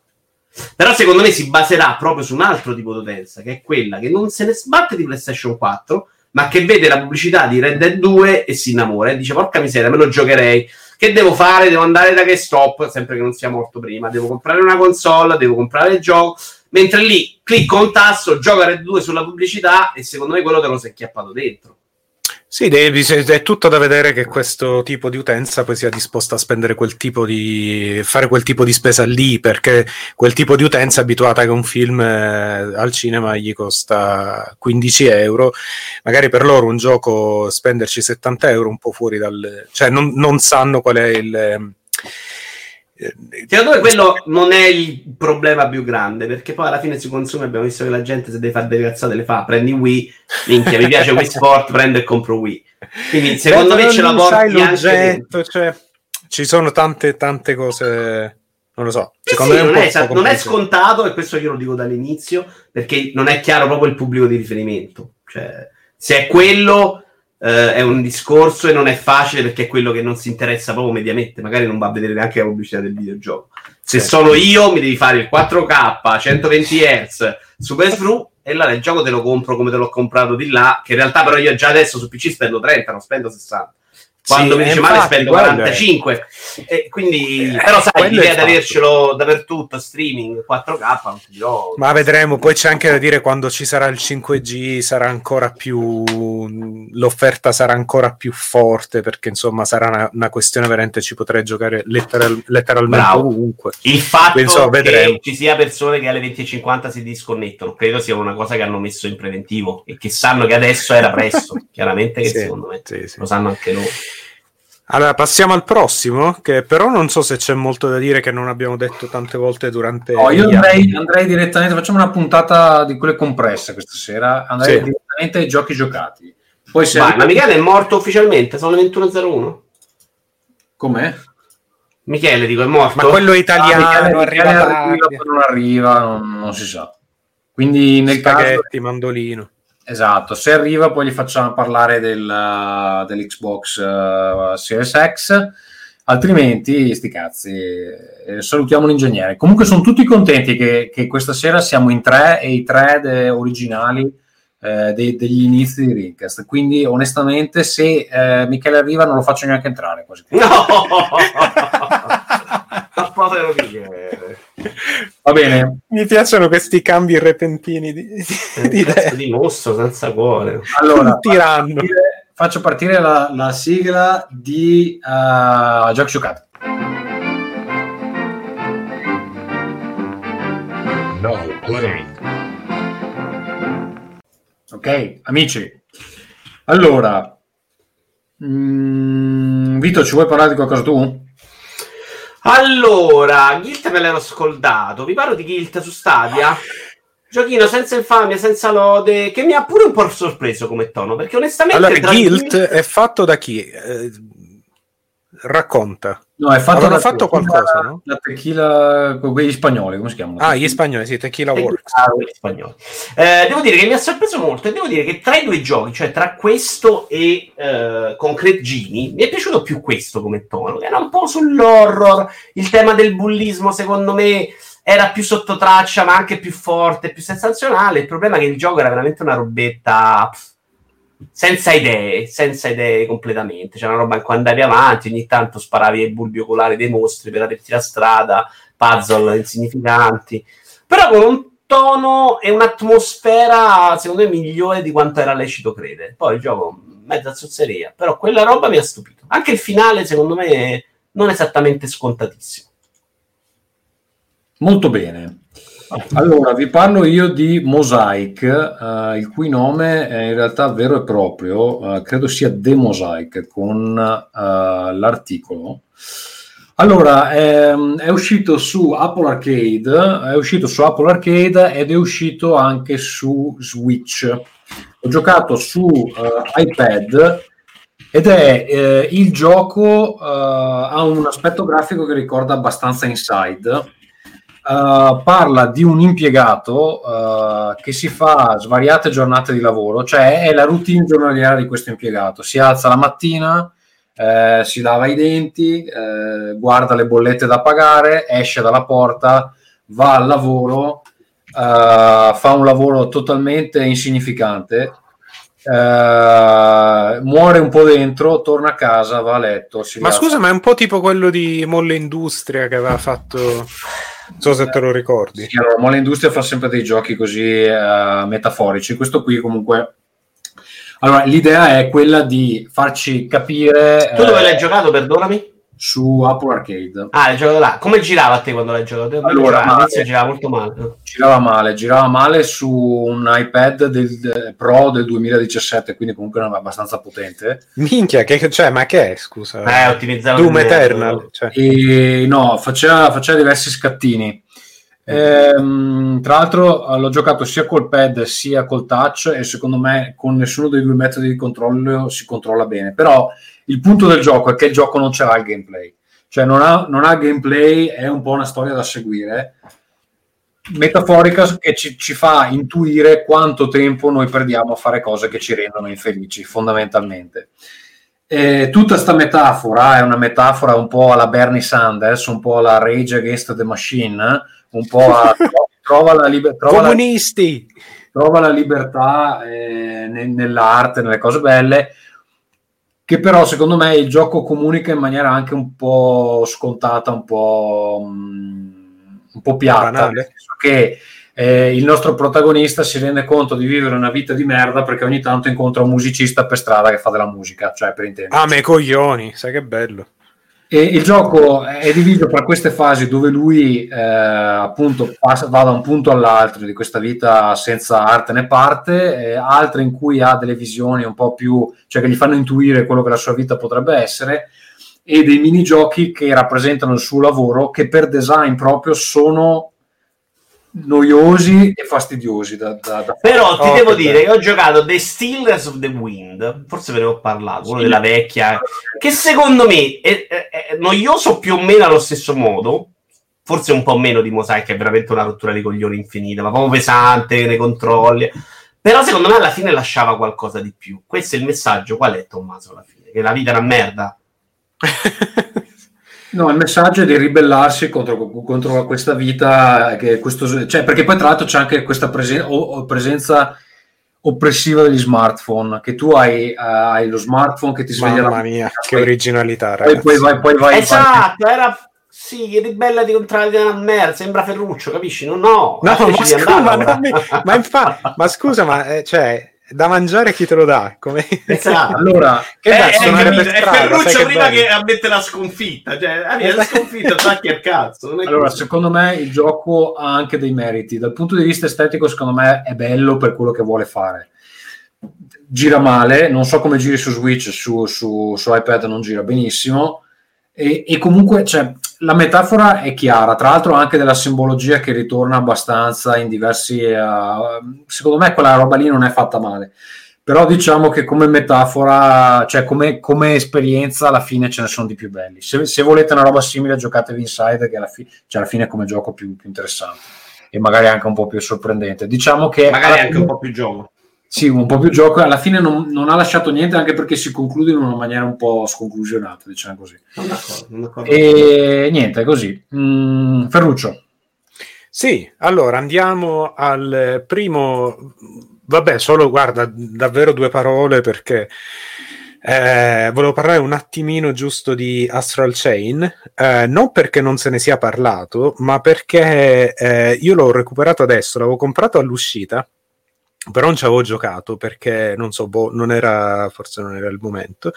Ehm, e quindi l'ho cominciato in, eh, in questi giorni e devo dire, ragazzi, è una, un- una sorpresa incredibile. Cioè, non mi aspettavo che fosse un, un ritorno di Platinum ai tempi di eh, Bayonetta o di Vanquish. Cioè, eh, ora non so, sono ancora a metà, ma sono esterrefatto, ragazzi, da- dalla qualità di questo gioco. Cioè, Ma la parte noiosa a te non ha rotto le scatole come me? la parte noiosa sarebbe tipo la storia.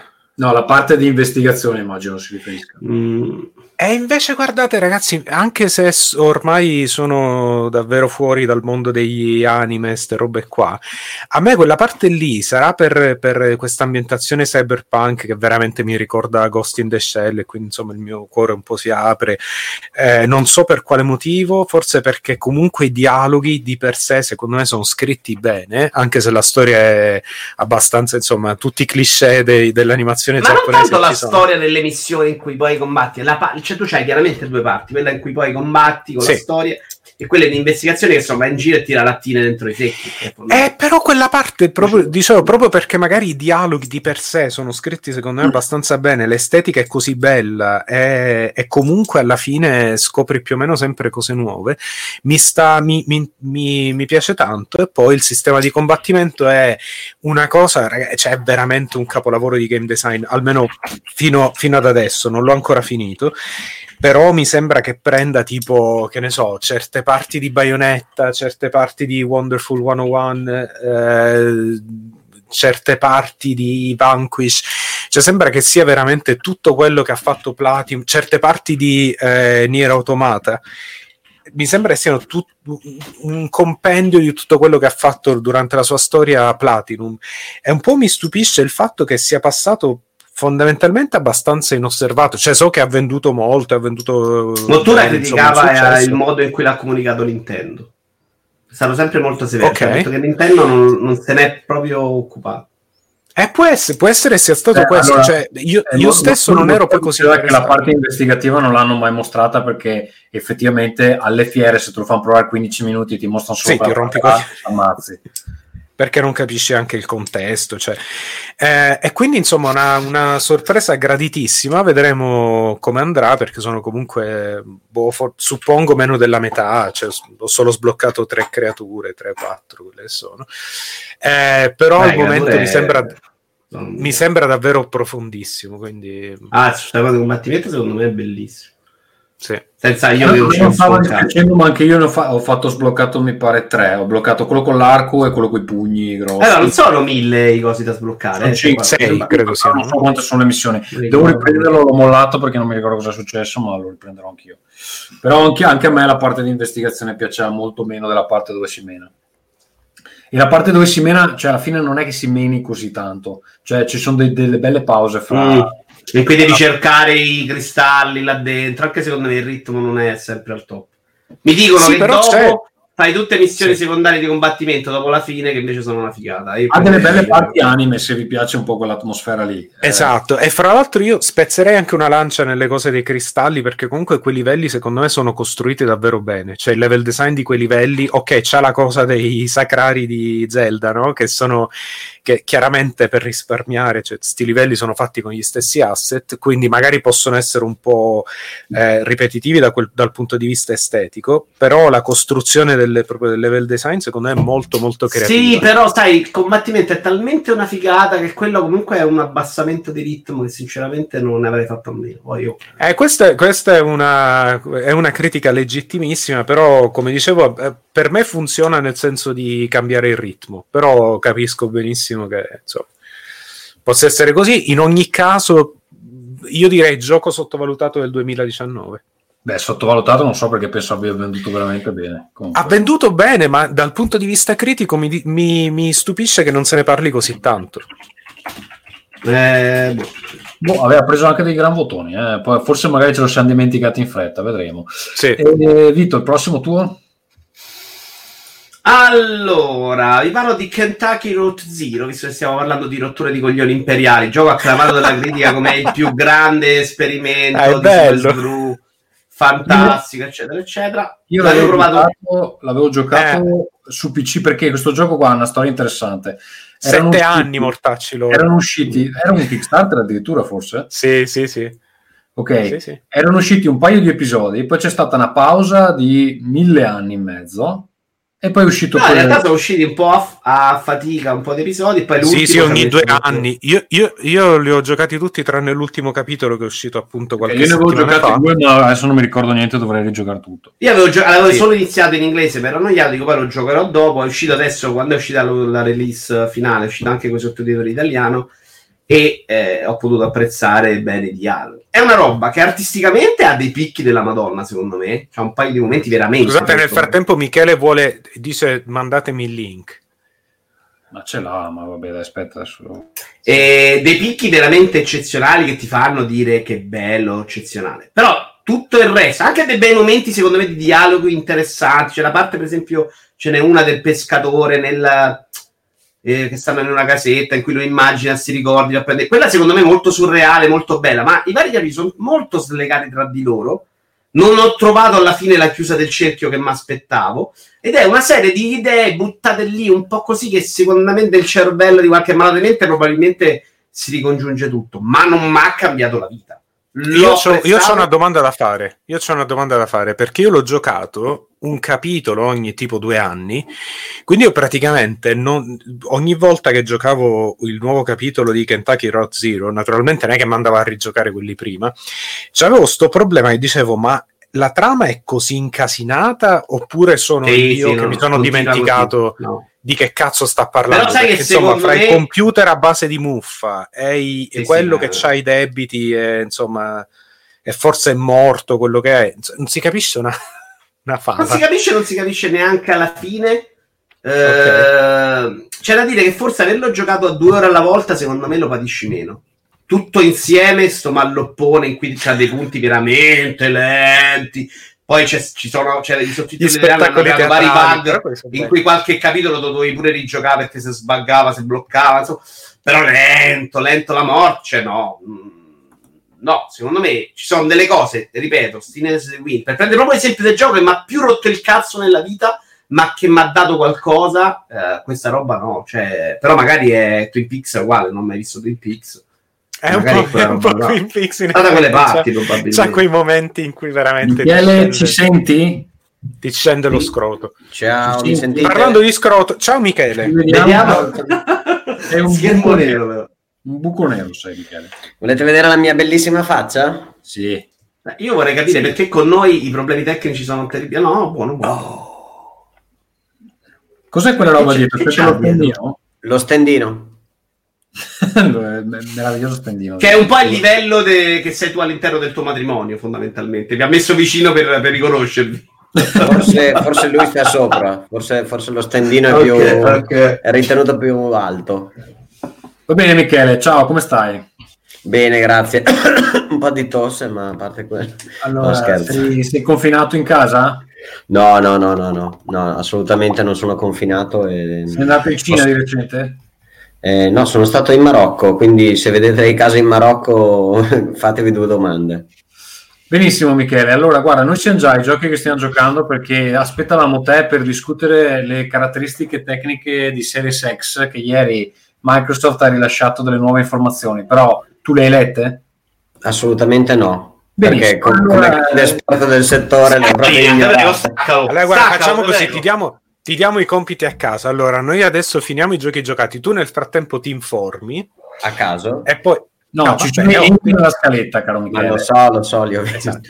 Ti guardi, ti guardi i link lì e ne parli alla fine, magari io stacco pure prima, perché insomma, senza Sì, perché, offesa. eh, anche se iniziamo alle 7 di pomeriggio, tu comunque prima devi andartene. E guarda un po', ho cose da fare nella mia vita, guarda. un po'. Eh, Corre, corre il rischio di chiavare stasera, Ferruccio? eh, mai dire mai, guarda. eh, Va bene. Questi tempi. Allora, andiamo si, si prende prossimo- quello che si riceve, insomma. Andiamo col prossimo gioco. eh, C'ha il Vater Immortale 3. Allora, è un gioco che non abbiamo assolutamente trattato su Linkast, è eh, Death Stranding. Credo, credo sia abbastanza falso, però. Eh, No, vabbè, non mi fate parlare di Death Stranding, ragazzi, non stacco più. Death Stranding del caro amico Kojima. Allora, io posso dire la mia impressione eh, dopo alcune, eh, alcune ore ho iniziato perché in realtà volevo finire prima Red Dead Redemption, però Red Dead Redemption non finisce.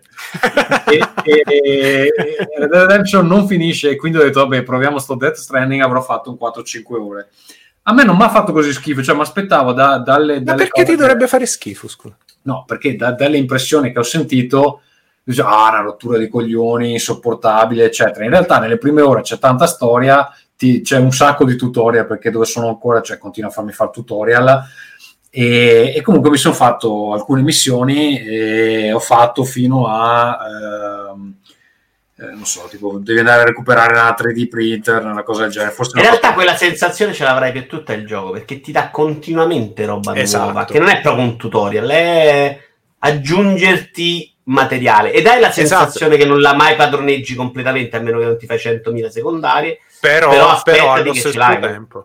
No, ma fra l'altro allo stesso tempo questo forse è il, il- il maggiore pregio di Death Stranding perché forse il gioco con la progressione più curata che io abbia mai visto in vita mia. Cioè, eh, la gente dice che è noioso, credo che semplicemente pensi che sia noioso il, il sistema di gioco di base. Cioè il fatto di navigare il terreno, scegliersi, scegliere dove andare, stare attenti al peso, così.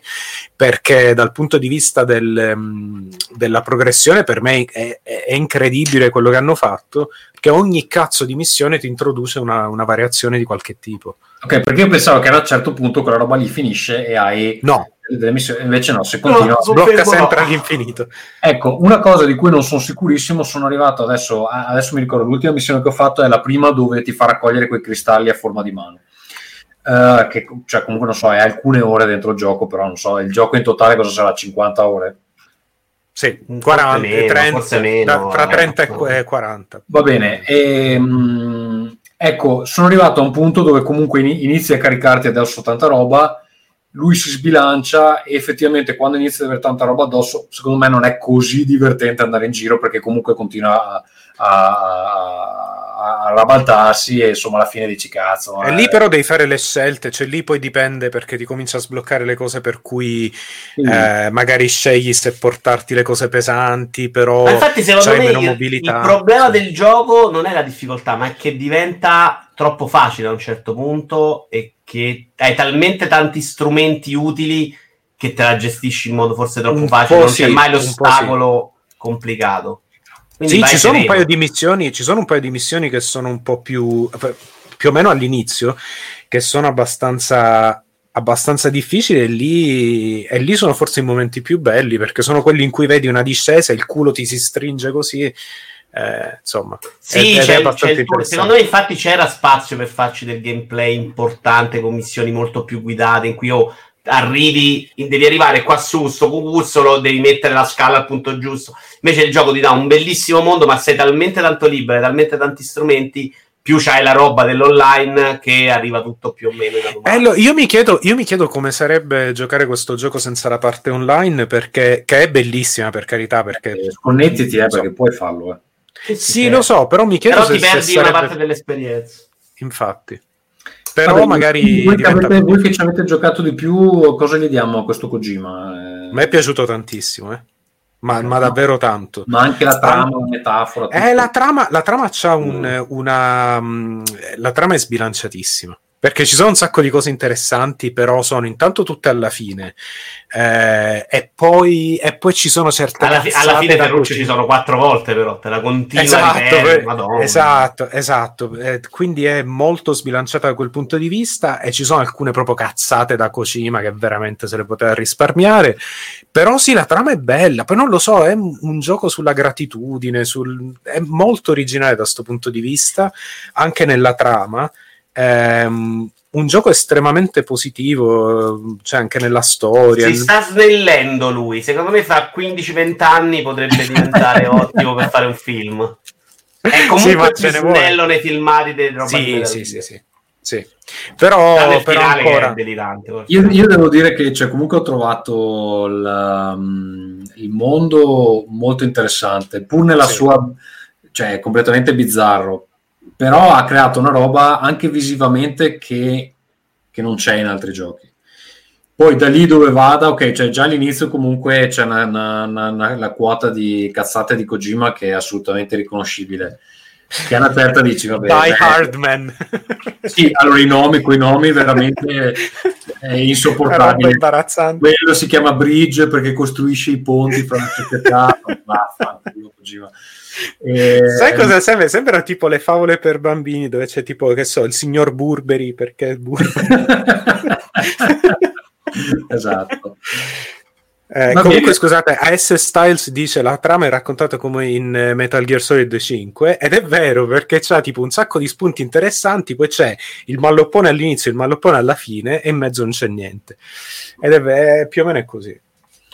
Benissimo, va bene, eh, questo è quanto per Death Stranding, eh, ne riparlerò quando ci ho giocato un pochino ehm, di più. Eh, cosa tocca Ferruccio? Dai, parlaci di Sì, sto allora- eh, Arts Dream, no? Sì, allora, Tu, Michele, dacci parliamo- qualche segno di vita quando sei pronto? Io ci sono. Stavo leggendo le specifiche dei, della... Lascialo studiare, non lo interrompere, dai. Ehm, Non ti vuoi far parlare Ferruccio. No, allora io volevo dire una cosa velocissima sulla la roba di Fortnite. Ragazzi, ho scoperto che si può giocare Fortnite in split screen su PlayStation 4 e ci sto giocando adesso con mio figlio. Eh, volevo dire due cose. La prima è che è, è una figata incredibile, anche il fatto insomma di giocare con, proprio, con la propria prole. Eh, e la seconda cosa è che ormai Fortnite è pieno di ragazzini, ragazzi, ed è fantastico andare lì ad ammazzare tutti. Abbiamo fatto due partite, nella prima siamo arrivati secondi, nella seconda abbiamo vinto perché veramente il livello si è abbassato in maniera incredibile e quindi vai là e massacri tutti, è fantastico. Ma quindi sei più Eh. bravo dei ragazzini, è questo che ci stai dicendo Ferruccio, perché di solito Eh, grazie al cazzo, sono 30 anni che gioco, dai. Eh, poi, poi certo, Beh, magari trovi il pazzo ma non che... eri così bravo. Eh? Dai, Ho vabbè, comunque insomma... eh. No, vabbè, ma poi, poi a meno che non trovi il pazzo che ti costruisce il castello in tre secondi, poi eh, non è, il livello non è poi così alto. Comunque, sì, parliamo invece della campagna in single player di Dreams che si chiama Arts Dream, che è un misto di diversi generi. Eh, C'è anche il momento Sanremo. Sì, infatti. Ed è, ed è rilevante la cosa perché questo gioco è un po' un, musical, c'ha tanta musica questo gioco e parla anche di musica, parla di un musicista, di un bassista di un eh, gruppo jazz che praticamente va in, in crisi, va in sbattimento, ehm, insomma, tormentato dai dubbi sul suo valore come musicista e come persona. Eh, e- e questa campagna, questo gioco è il viaggio di questo musicista per ritrovare la sua ispirazione e i suoi vecchi compagni di band. Eh, ed è un po', un po' avventura punta e clicca, c'ha alcuni momenti di platform, c'ha alcuni, addirittura alcune fasi di sparatutto, e quindi è un, è un po' fatto per mostrare tutto quello che Dreams può fare. Ed è a me è piaciuto davvero tantissimo, tantissimo. Dura soltanto tipo boh, tre ore, due o tre ore. Però, però veramente non ha un solo riempitivo. Cioè, io avercene di giochi così. Eh, Allora, io devo dire, l'ho iniziato prima di venire qua, quindi c'ero ancora bello fresco, ho fatto un'oretta e mezza. Eh, appunto, è questa storia di noir, eh, avventura grafica di questo musicista jazz che però ha degli amichetti, ha dei giocattoli con cui giocava da bambino e quindi c'è, c'è- c'è- all'interno del suo sogno lui si ricorda dei giocattoli e quindi c'è il, c'è il gioco dei giocattoli e poi c'è il gioco di un robottino che anche quella è una roba che teneva da bambino e sono questi tre giochi che si legano fra di loro in una storia unica, no? sì. Ed è bello perché fa vedere tutte le possibilità che hai con Dream, cioè la storia principale è un'avventura grafica con addirittura le, le domande a scelta multipla, e i- la parte dei giocattoli è un platform, è un po' tipo, non so, potrebbe essere un Mario, diciamo così, molto semplice, e poi la parte del robottino, anche quello è un platform, però un, po- un pochino diverso. Allora, secondo me non è pulito come potrebbe essere un altro gioco di Media Molecule, per esempio, come si chiama Terraway. Mhm. Cioè, Terraway secondo me ha un livello di pulizia superiore. Però considerato che tutta questa roba qui l'hanno fatto col, col motore di Dreams, è assolutamente impressionante perché è, è quasi un gioco pubblicabile, no? Sì, sì, è un gioco, secondo me è un gioco Sì, allora ha, ha- ha dei difetti Ferruccio perché io sono riuscito a, a- a romperlo in, in più parti. cioè ci sono dei punti in cui se caschi ti, ti resetta, se, cioè, non, non è Beh, che dovrebbe fare. No, ma, non, ma non è, ma non è pulito come, come un gioco da 50 euro, diciamo così. Però è impressionante per quello che è, eh, soprattutto anche sapendo che tipo i, i Dream all'interno di Dreams pesano pochissimo, eccetera. È- è- Sì, fra l'altro praticamente nessun caricamento. E, no, beh, e fra l'altro, e fra l'altro vi- Ferruccio deve sempre fare il PR di Media Molecule no, no, no, vabbè, cosa? E ce li hai caricamenti fra, fra una scena e l'altra. Secondo me è impressionante perché fa vedere cosa puoi fare effettivamente con Dreams se c'hai tre anni di sviluppo. eh, Esatto, e 20 persone. Che... 20 persone. E fra l'altro visivamente secondo me è incredibilmente bello. Cioè, c'ha dei momenti davvero, davvero fantastici, soprattutto verso la fine. Ehm, dei livelli di sofisticazione anche proprio dal punto di vista tecnico, secondo me, che ci, cioè degli effetti di luce, delle, poi delle ha, ha robe. tre stili, ha tre stili diversi per i tre giochi, quindi è, è molto carino da quel punto di vista. Se non avete provato Dreams eh, prima, provatelo adesso. Tra l'altro, io ero in early access, mi ha fatto rifare tutta l'introduzione perché devi rifarla. Sì. Però mi ha regalato il- la skin nuova per il puntatore. Vabbè. E comunque è un, è un- cioè, se volete vedere cosa si può fare con Dreams, effettivamente quello lì ve lo mostra. Ma, ma ultimamente l'avevo anche provato e c'era della roba interessante fatta dagli utenti, quindi eh, da provare. Poi, chiaro, sono giochetti, però. eh, Però c'è intanto il miglior gioco di Sonic degli ultimi vent'anni, forse. hanno fatto, sì, hanno fatto, cioè qualcuno ha fatto un eh, gioco di Sonic, che a me di solito Sonic sta sul cazzo, però devo rico- riconoscere che questo è probabilmente il migliore, forse dei tempi di, di Sonic, de- di quelli in 2D, quindi insomma. Molto Che mi bene. fa un po' ridere per quanto, per quanto insomma Sega non, non ri- non riesca veramente a fare un Sonic decente. Però. fare un cazzo. Va bene, ultimamente è stata pubblicata anche una, una scena di Ghost of Tsu- Tsushima fa- rifatta in Dreams ed è quasi identica, quasi identica. Quindi le, le potenzialità del motore sono tutte, sono tutte là. Te c'è la maglietta, un po' sospetta sta cosa, Ferruccio, che c'è la maglietta. Michele, Michele, Dai, Michele, parlaci, Michele. parlaci di Xbox. Cioè, avete, avete finito di elogiare Dreams? Sì. Mm. Cioè, guarda com'è, guarda com'è così. com'è. Però, ragazzi. Sì, attivo la Arriva qua, arriva con un'ora e mezza in ritardo. penso. A me piace questo, questo entusiasmo, però io pago 59-69 euro perché altri mettono la creatività. Non ce la faccio a giocare nei giochi dove devo creare le cose. Sarà mia- il mio disastro della mia mente ingegneristica, ma se io pago e poi devo farmi il gioco anch'io. Pensa, pensa ma se per- tu vai al negozio di arte. Excel, tipo. Cosa? Per la tua mente l'equivalente è Excel, cioè tu diverti con Excel come la gente normale si diverte con Dreams, capisci? Sì, sì, ho, ho delle, delle copiose polluzioni notturne tra Excel e... Tu vai al e- negozio dove, a un negozio dove vendono tipo colori e tele, gli dici, eh, ma cazzo, me ne devo fare io i quadri adesso. No, non riesco a vedere... la tela bianca, che cazzo!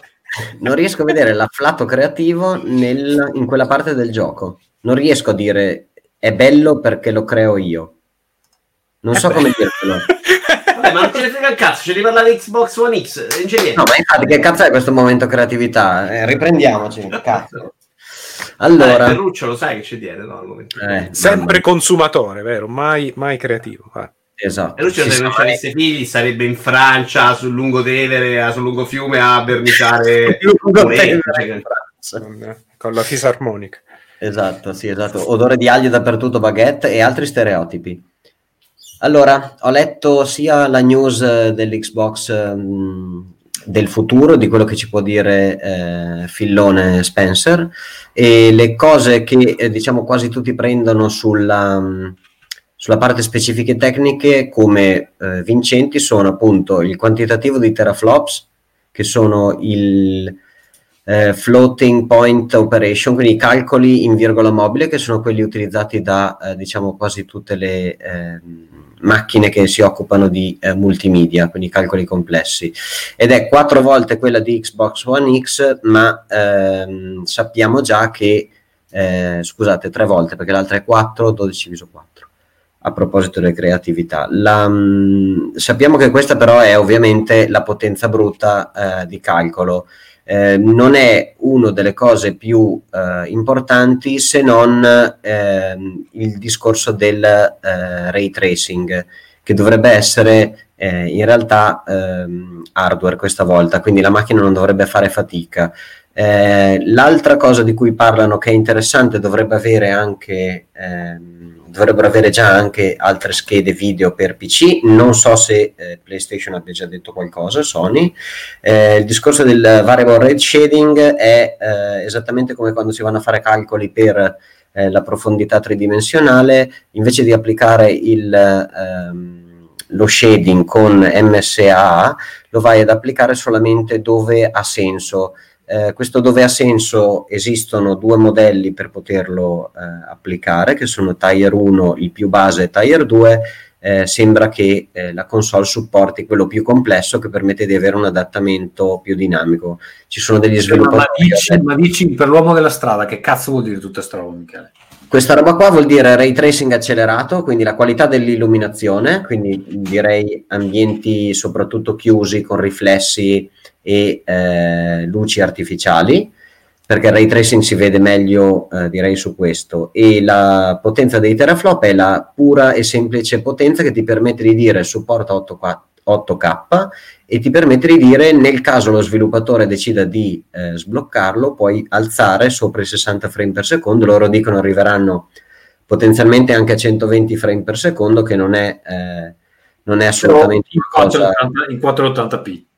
Eh, probabilmente è una cosa che è difficile da raggiungere eh, in 8K Eh, Ma anche in già- 4 eh, credimi che secondo me non ci arriva.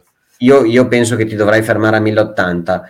Eh, io sono eh, tecnico, mi fa piacere, ma in realtà le cose più importanti che ho visto sono il fatto che loro hanno annunciato anche di eh, avere un SSD, ma di una nuova eh, generazione. Quindi non si sa se sarà un SSD eh, ibrido, quindi con un'altra tecnologia davanti che gli permette di avere ancora più, eh, eh, operazioni per secondo su disco, perché ricordiamo che loro hanno spinto molto sui servizi, hanno spinto molto sul digitale, eccetera, ma eh, il loro disco se lo tengono perché il loro lettore disco gli permette di avere eh, tutta quella parte di mercato che ad oggi ancora non possono, eh, non possono perdersi.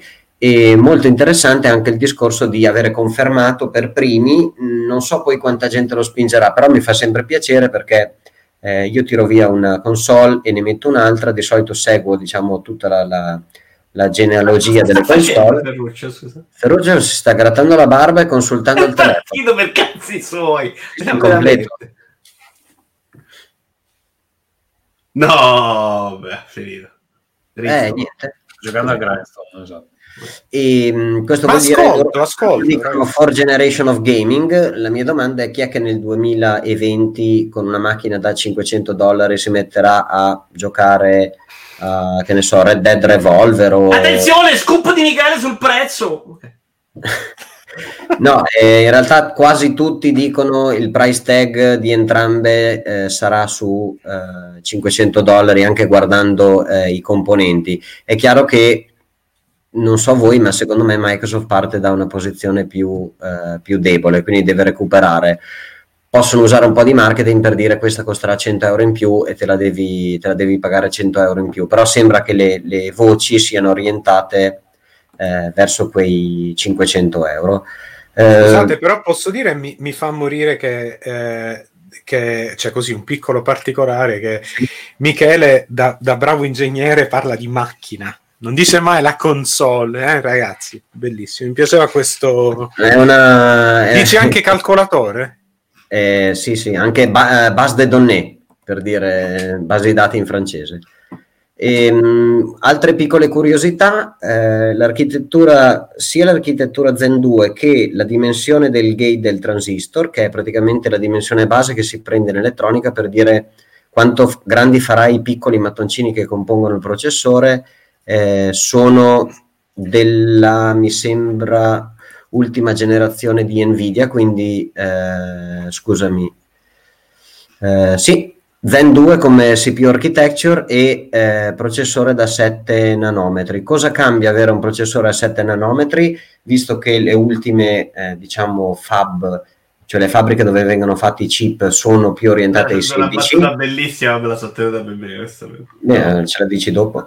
Eh, è il fatto che quando tu spingi su una, eh, su una tecnologia così nuova, di solito hai eh, più basso eh, gettito, in inglese yield, perché è una tecnologia più nuova, quindi tu eh, potresti sbagliare più chip quando fai questo mega disco che si chiama wafer, quindi potresti avere una minore eh, produzione. Adesso ci sono anche problemi di approvvigionamento, coronavirus, Eh. eccetera, e potrebbero sia Xbox One eh, Series X che eh, PS5 avere problemi veramente di approvvigionamento, anche perché tu non puoi decidere di lanciare con una quantità misera, a meno che fai un numero all'iPhone e dici guardate tutti in fila, non ce ne sono più, chissà quanti ne abbiamo venduti.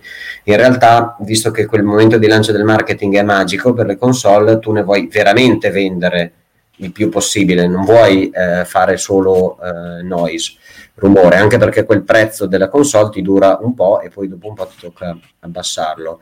Quindi hanno spinto su una tecnologia a 7 nanometri e eh, sembra che la stima di Digital Foundry sia un chip da eh, 508 mm quadrati, vuol dire che all'interno del chip metti dei componenti più piccoli e la dimensione del chip è ancora più grossa di tutte le altre precedenti, ovvero c'è un deciso incremento della quantità di eh, transistor all'interno del processore. Secondo che- voi, John Carmack a Michele a un certo punto gli dice sta zitto o no? Ma Sì, smettila, dai, aspetta, no, no, vai avanti. Ogni Scusa, tanto lo, lo dicono scusa, anche al lavoro, non ti preoccupare. Michele, Michele, io, io che sono una persona semplice, eh, ti chiedo, ma tutto quello che hai detto, che conseguenze può avere anche tipo, che ne so, sul fatto che molti si lamentano e le console moderne fanno il rumore di un jet eh, che parte? Da, da Allora. questo punto di vista, raffreddamento e robe così, come... Allora, il fatto che sei sceso tantissimo come dimensione del gate a 7 nanometri vuol dire che scalderai meno in percentuale. Eh, la quantità di roba che decidi di metterci dentro facendo un chip più grosso potrebbe anche derivare dal fatto che tu fai un package, cioè un, un- la parte sopra il chip più grossa per dissipare meglio. Eh, resta il fatto che quello che produce calore è il chip, ma la tua diciamo, ehm, sistemistica di raffreddamento è quella che poi effettivamente fa rumore, perché il chip non fa rumore. Eh, la magia esiste nel fare un, una console attorno al chip che permette di far circolare abbastanza aria e con bassa, eh, bassa rumorosità. La rumorosità è la velocità della ventola e mh, la velocità della ventola dipende dal fatto che se tu ci metti dentro qualcosa di piccolo come ventola deve girare a più alta frequenza. Questo causa il rumore che anch'io quando gioco a Red Dead Redemption 2 mi viene da piangere perché delle volte dico ma c'erano le ventole nel Far West? No perché sento un rumore esagerato porca mignotta. E cioè delle volte sono tipo o in pausa oppure con uno che fissa il cavallo non sta succedendo niente si sente quindi Ma questa Il rumore peggiore la mia PS4 lo fa quando la accendo, dire il vero. Quando la Vabbè, accendo- quello perché l'ha spolverata, quello è l'inizio. Il- No, la, però- la rumorosità è una cosa che dovrebbero tenerne, dovrebbero tenerne Eh, è conto uscita perché- una notizia, è uscita una notizia qualche giorno fa e diceva che sembra che Sony sia eh, a favore di spendere qualche dollaro in più, che quando si parla di quantità, cioè un sacco di soldi in quelle. No, per, per quanto sono stretti i calcoli su su costi e così via, per eh, avere un- una console meno rumorosa. Che, che mi ha fatto ridere leggere questa notizia. Però qua. Xbox non ha mai avuto questo problema, o sbaglio? Eh, perché probabilmente hanno investito più in quello. Ah, beh, Quindi- su One eh, suonava abbastanza, eh. Ah, ok. Non, non- non ce l'ho mai avuto, quindi non so quanto rumore facesse. Arriviamo al punto che interessa la gente della strada. No? E infatti, io che sono più semplice di Ferruccio, voglio fare ancora un'altra domanda ed è: con Xbox One X è scopa? Probabilmente sì, ma non te ne rendi conto perché il rumore della ventola è fortissimo. Ok, ok. Ma senti, secondo te Sony andrà nella stessa direzione o no? Cioè di sparare dei numeroni per fare... Cioè, adesso, adesso che queste eh, caratteristiche di Xbox eh, Series X sono fuori, Sony secondo te si sta strappando i capelli perché non pensavano di fare delle altre cose o comunque la direzione necessariamente è quella anche per loro?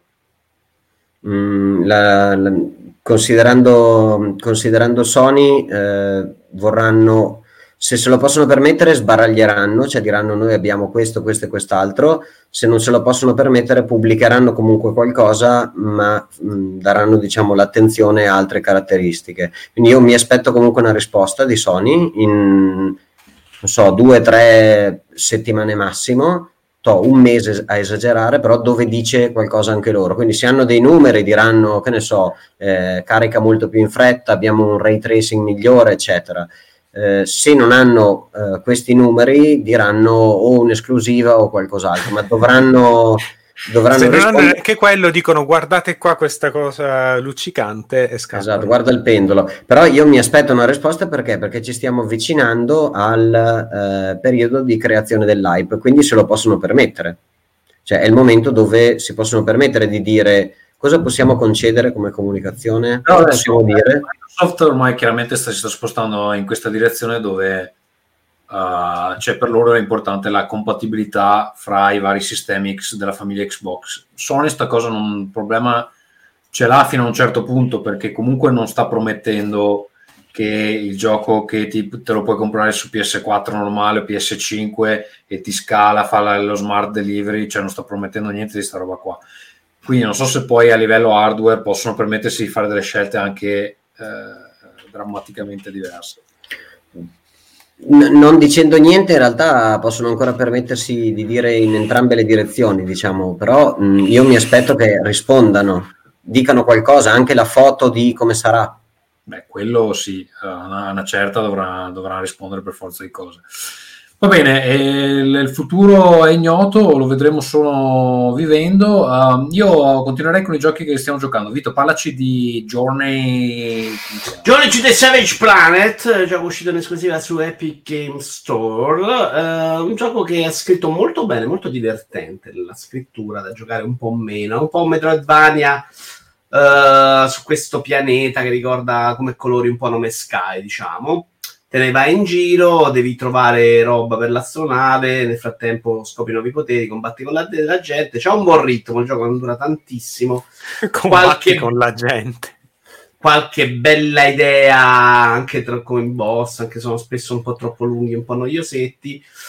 eh, qualche nemico più interessante. Devo essere onesto, l'idea che mi ero fatto però era di un gioco scritto meglio, più divertente, più satirico. E in realtà, se vai nella Wikipedia del gioco, è scritta che fa anche ridere molto. Ci sono delle pubblicità che fanno molto ridere, stile quelle di GTA, però il gioco non ha questi grandi picchi di scrittura, di dialogo, insomma, anzi è più o meno una roba in cui non, non parli mai con nessuno. Ma aspettavo molto di più, l'ho trovato abbastanza deludente nel complesso, anche a livello di ambientazioni, bella la prima parte, poi nel resto non è che, che fa vedere molte cose, ecco. E non, pure i poteri che, che acquisti, cioè, cioè sono super salto e rampino, cioè cose viste e riviste e riviste. Due secondi, vi parlo di Days Gone che ho appena iniziato e devo dire che ormai è ufficiale, io questa roba non la posso più toccare nemmeno con. Me ne dispiaccio, non è colpa sua perché chiaramente è un gioco Ubisoft che ho giocato mille volte e che una volta sarei impazzito, no? Quella roba in cui arrivi c'è la base, poi trovi la stessa base sempre qua. Quelle robe belle che dopo 5 minuti sai già come devi andare a fare tutto il resto. Però è una roba che oggi, come la metto su dopo 3 secondi, muoio di noia. C'ha un IA che per quello che ho visto io è terrificante, proprio una roba di vent'anni fa. Pure è vero che io ho messo il livello normal, che è il secondo, mi sembra di 6 livelli di difficoltà. Mm. Quindi magari o alzi diventa più intelligente che comunque è un errore secondo me, l'ho detto mille volte. Secondo me a norme non deve sembrare deficiente l'IA, deve essere più facile, ma deve sembrarti comunque una roba che ti impegna. Eh, invece bre- becco il nemico di spalle, secondo me hai fallito. Non è quello. Sì, Eh, poi, fai, po'- poi fai i test e la gente dice: Ma perché muoio sempre? No, ma è, è in, è in- è in linea con quella filosofia dove devi, devi, devi dire a uno sempre bravo, anche se è un deficiente, no? Cioè, non No, puoi dirgli no. fai schifo. Mm, Allora gli devi dare il no. problema non è il problema è cioè mi devi far sparare da uno che magari mi fa meno danno a me ma mi affronta faccia a faccia non da uno che girato l'angolo si scorda che ha combattuto con me cioè questo è chiaro capisco che è complicato soprattutto se vuoi fare 18 livelli di difficoltà che è difficilissimo Cioè, comunque magari è una me- merda pure tarda eh, lo poi. chiamano normal, lo chiamano normal, ma è l'easy. Lo chiamano normal perché la gente non vuole giocare a easy. Quindi Sì, dice, Sì. Eh, in alcuni giochi sì, alcuni giochi no, varia un po' sta cosa. Cioè, ho provato indie, giochi delle normal, sto cazzo, è easy, in par dei coglioni. Dipende proprio da quello che stai giocando. Probabilmente hai ragione tu del AAA, ma neanche se. Eh, la moto è un legno terrificante, mi dicono che poi Ma no, ma- è un po' meno legno andando avanti. No, no, la moto è una roba che non si può guidare. Ccioè, all'inizio la Raga, moto a me- parte, è una roba terribile. A me, piaciuto, Days no? Gone, a me Days Gone è piaciuto, però onestamente non ti so dire esattamente perché. Cioè, mi ha preso, ma ti- ti- riconosco che quello che dici sì, però ci sta. Vabbè, che la moto è un legno è un dato di fatto. Poi io, eh, No, no, la ripeto, moto... Dai, no, cazzo, la moto... è- Madonna, cazzo, non si guida. oh. Cioè, non so Vabbè, la come moto non è che però è un, un overcraft, cioè Eh, comunque... ho la capito, moto- non la tengo cioè, non ci riesco proprio io a tenerla dritta. È una roba terribile per me. no? Non so perché. Comunque, oh, è una roba in cui non mi sento neanche di criticarlo, perché quello che vuole fare lo fa benissimo, a livello di storia non parte neanche male, ma io sta roba oggi faccio proprio fatica da lontano, sono, non so, sono una persona distrutta per questo. Va bene, uh, vi dico due cose su Red Dead Redemption 2. Vai. Allora, come dicevo, un gioco che mi sta durando mille anni, l'ho iniziato a gennaio del 2019. E A siamo, che punto sei? A che punto sei? sono al capitolo 5. eh, Cioè? eh, se lo dico faccio spoiler, però. Va bene. Non spoilerarmelo. Il... Vabbè, la cosa un po' più esotica. Allora, sì, dopo la cosa Che esotica. palla al cazzo, che palla al cazzo allucinante, mamma mia. Dopo la cosa parte lì. esotica, però, da quello che ho letto mi mancano ancora 20, 20 missioni standard, quindi cioè, non sono vicino alla fine. Eh, Eh, insomma.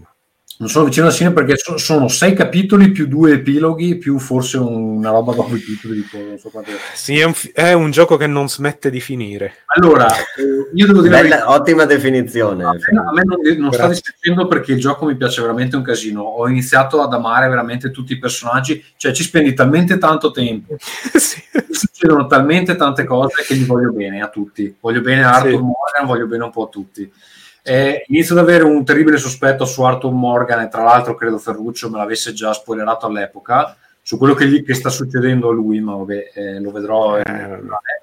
lo vedrò nel finale Ehm, il gioco continua a stupirmi in maniera incredibile perché eh, cambia ambientazione, lo, lo cambia nel capitolo 3, dove dalla prateria ci si muove in una zona più eh, cittadina, diciamo così, e Mm. poi nuovamente nel capitolo 5, dove dalla città ci si muove in un'area esotica, che è assolutamente inaspettata per me. A questo punto penso non sia più spoiler per gli altri perché che, che, ci- che ci sta giocando da due anni penso ci sono solo io.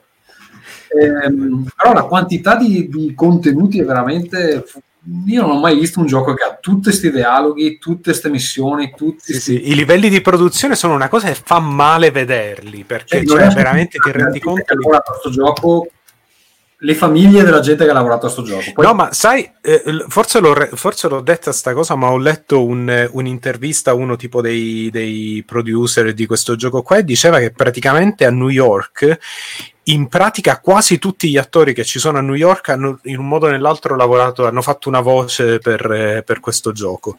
C'era una cosa tipo che ci sono 2000, 2000 attori che hanno, Beh, che hanno mm, lavorato a sto gioco.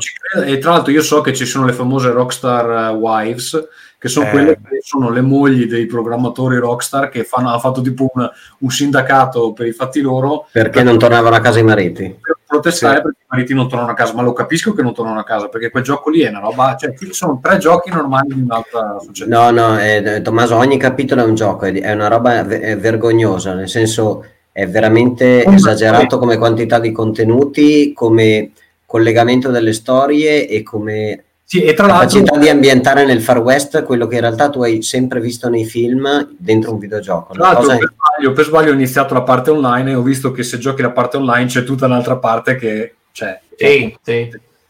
diversa. eh, Cioè, Io credo iniziato che lo script fosse mezzo milione di, di parole, credo. Del L'ho iniziato su PC, parte Eh. che graficamente è una roba che fa spavento. Ho visto la, la, quei settaggi ultra, cioè sembra un altro gioco, ma è una roba. E, e tra l'altro con mouse, eh, i combattimenti con mouse e tastiera molto meglio. Il cavallo invece secondo me è meglio col pad.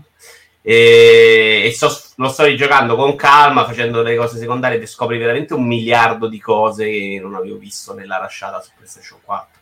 Tra l'altro, in tutto questo ho trovato anche delle missioni segrete. Per esempio, c'è una missione segreta eh, a un certo punto dove si può andare a una, a una casa dove ci sono due fratelli che si inchiappettano e che cercano di ti invitano a cena, ti fanno ubriacare e poi cercano di rubarti i soldi. E sono tipo quelli eh, tipo True Detective che nella palude. Sì, sì, sì. Ma ci sono un sacco di Io sono andato, sono andato a caccia di bestie e, e per andare a caccia di bestie dovevi avere le munizioni corrette o le frecce perché sennò rovinavi la pelle, poi le portavi da questo, questo ti diceva grazie mille, poi in realtà era un trucco per farti lavorare um, per niente, per rubarti, cioè tu avevi- hai trovato la missione del teatro, io ho trovato la missione di uno che in realtà era un...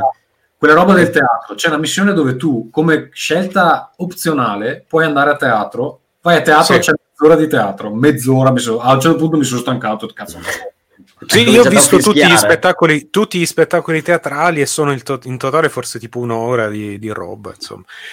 Ehm, no, l'unica cosa in realtà... in GTA 4 io quella cosa. c'era Ecco, io, io GTA, GTA non riesco a dedicare quella quantità di ore perché mi sembra meno credibile eh, la capacità di spendere così tanto tempo in un setting che è più vicino a quello che faccio di giorno. Non che io di giorno metta sotto ge- gente con la macchina e spara in faccia ai passanti, però è più urbano. Questo invece Beh, ammazzi anche... lo stesso numero di persone col tuo lavoro, quindi di chiaro non sei lontanissimo. Mamma E la vera, la vera domanda è ehm, come hanno fatto a ottenere, come dicevano in chat, un gioco senza bug e senza puttanate clamorose. Cioè, io non ho sentito nessuno che mi ha detto: Ah, però questo non c'entra un cazzo. C'entra Beh, sai una cosa? Sai C'entra una cosa? prendersi la barca, attraversare il- l'isola. Io non sono uno che perde tempo nei giochi, dice vado in giro, vedo che succede. Ho preso la mia barca, ho attraversato, sono andato in un'isola che in realtà era in mezzo al fiume, non era in mezzo a un lago, ho cominciato a pescare, ho sparato a degli animali, me li sono cucinati, ho dormito, sono tornato indietro, poi alla fine era, era un po' tardi, ho sospeso e non ho detto non ho fatto un cazzo, ho detto ho esplorato un'area, ho esplorato delle zone e ho fatto delle cose rilassanti barra divertenti.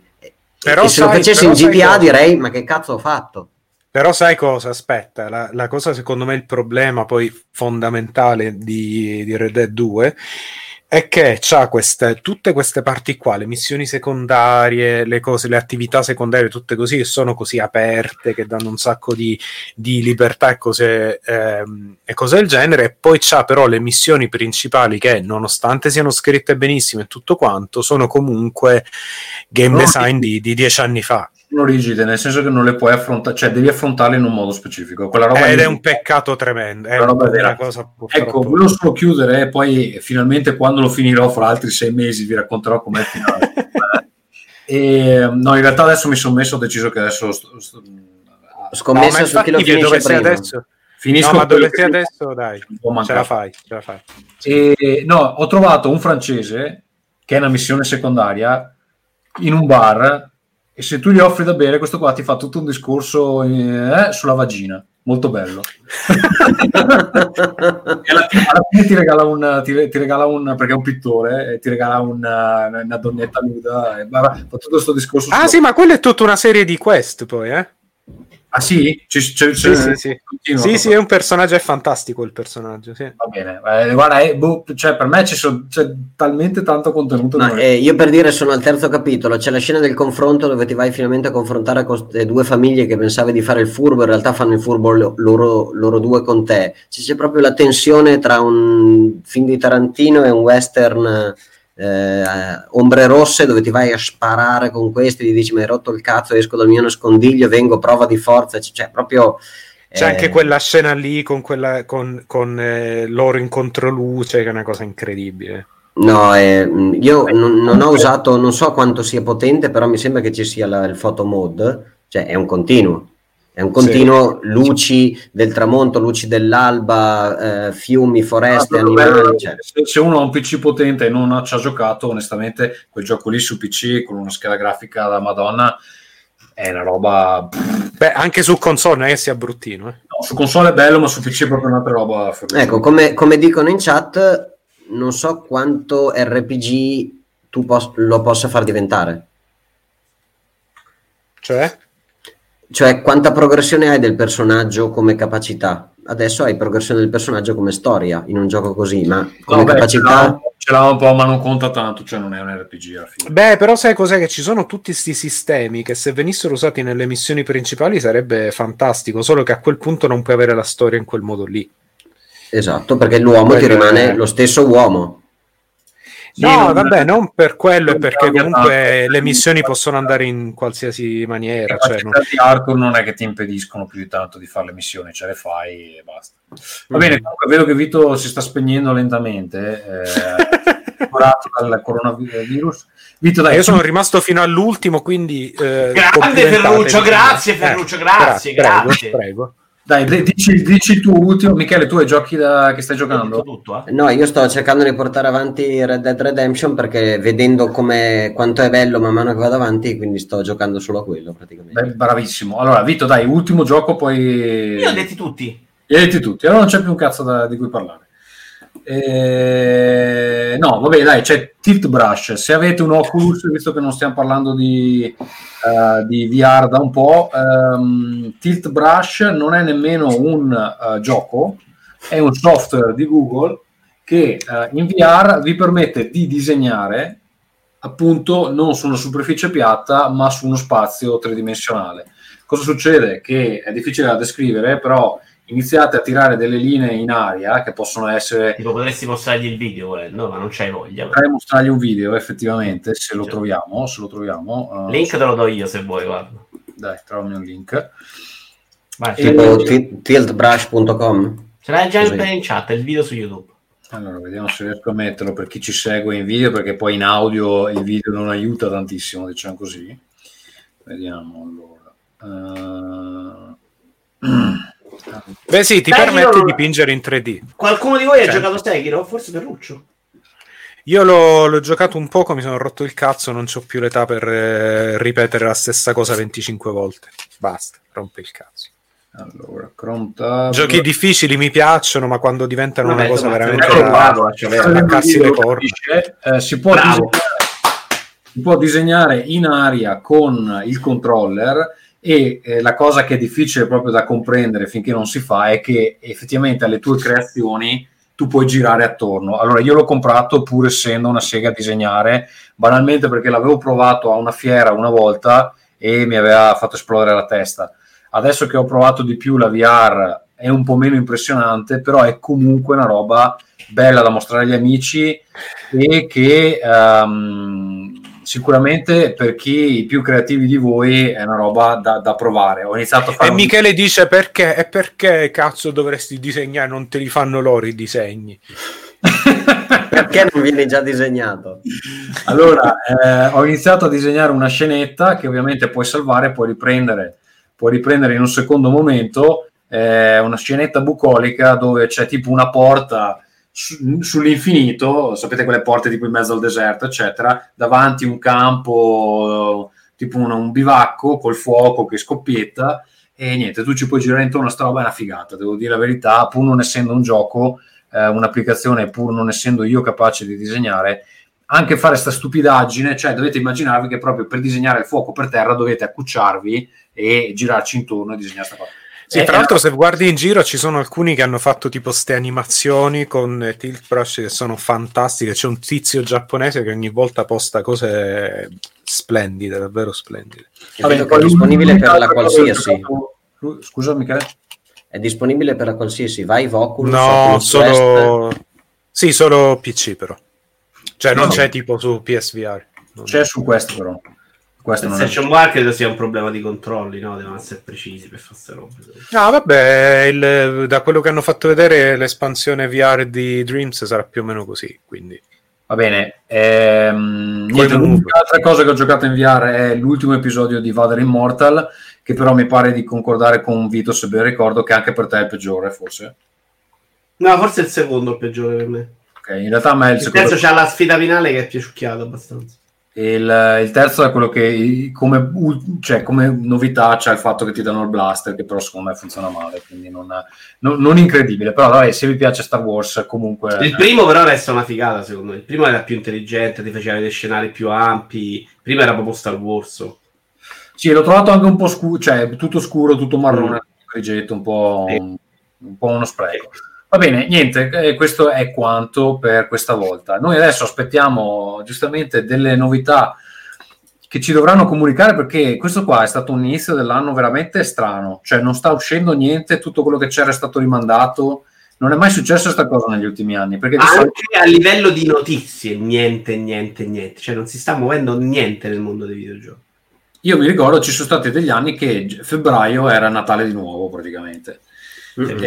Quest'anno Ma raga, per me sta cosa è fantastica perché s- è il momento di prendere un attimo il respiro, Però c'è un- giocarti le cose che ti mancano. Ti... Minchia, c'ho Assassin's Creed Odyssey e, e Eh. God of War pronti da giocare, però prima devo finire quel mostro di Per Red me che l'anno scorso ho giocati tutti, invece è un problema. Esatto. Madonna. non sai, non sai cosa giocare adesso. E poi scusate, il 20, il 20 marzo c'è la doppietta di Doom Eternal e Animal Crossing nello stesso giorno, sarà bellissimo. Sì, no, da, da- da marzo, parte prima con Ori, comincia a uscire la roba, eh, esce tanto. Sì. C'è anche Final Fantasy VII Remake, insomma, robetta che mi interessa. Però sì, è ma stato non veramente marzo inizia a, uscire, inizia a uscire la roba, però veramente un inizio strano dell'anno sarà il cambio di generazione, sarà che Ubisoft ha sportato tutto di un anno, sarà anche che secondo me c'è una certa fatica da parte dei- degli studi AAA a eh, riuscire a, a rientrare dei costi di questi giochi che potrebbe essere un, un indicatore di La fine generazione è sempre un po', un po' difficile, è sempre un po'... va bene Eh, però Sekiro tra, tra neanche un mese esce, eh, cioè non è proprio una cazzatina.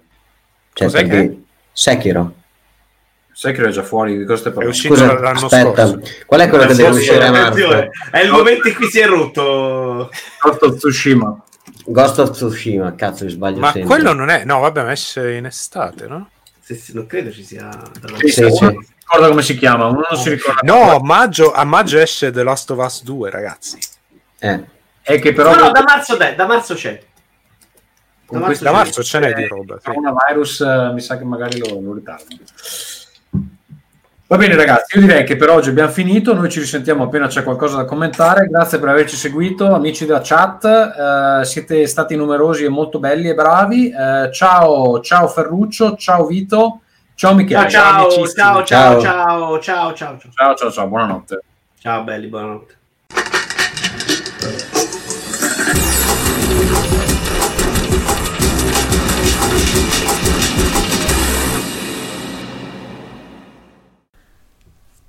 Siamo arrivati alla fine anche quest'oggi, allora oggi voglio ricordarvi che mi trovate anche in altri podcast, ho ricominciato un po' a fare Roll Again, un podcast che parla principalmente di giochi di ruolo ma anche giochi a tavolo, lo trovate a www.rollagain.it oppure cercandolo su iTunes eccetera.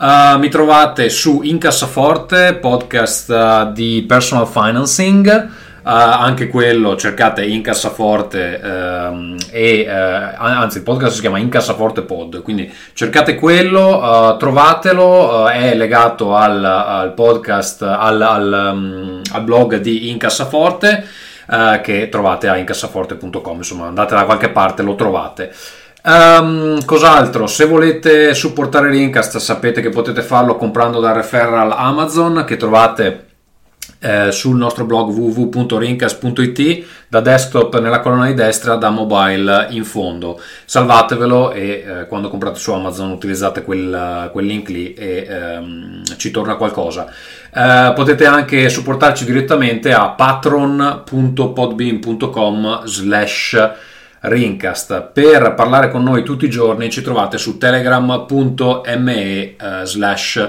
Rincast. Uh, vi ricordo che potete sempre mandarci delle email a rincast.gmail.com. In particolare ci interessano i vostri problemi di cuore che cercheremo sicuramente di risolvere. Anche questo episodio è stato montato Uh, con Producer uh, che trovate a ulti.media slash producer è un software sviluppato da uno dei nostri ascoltatori Alex Racuglia ciao e alla prossima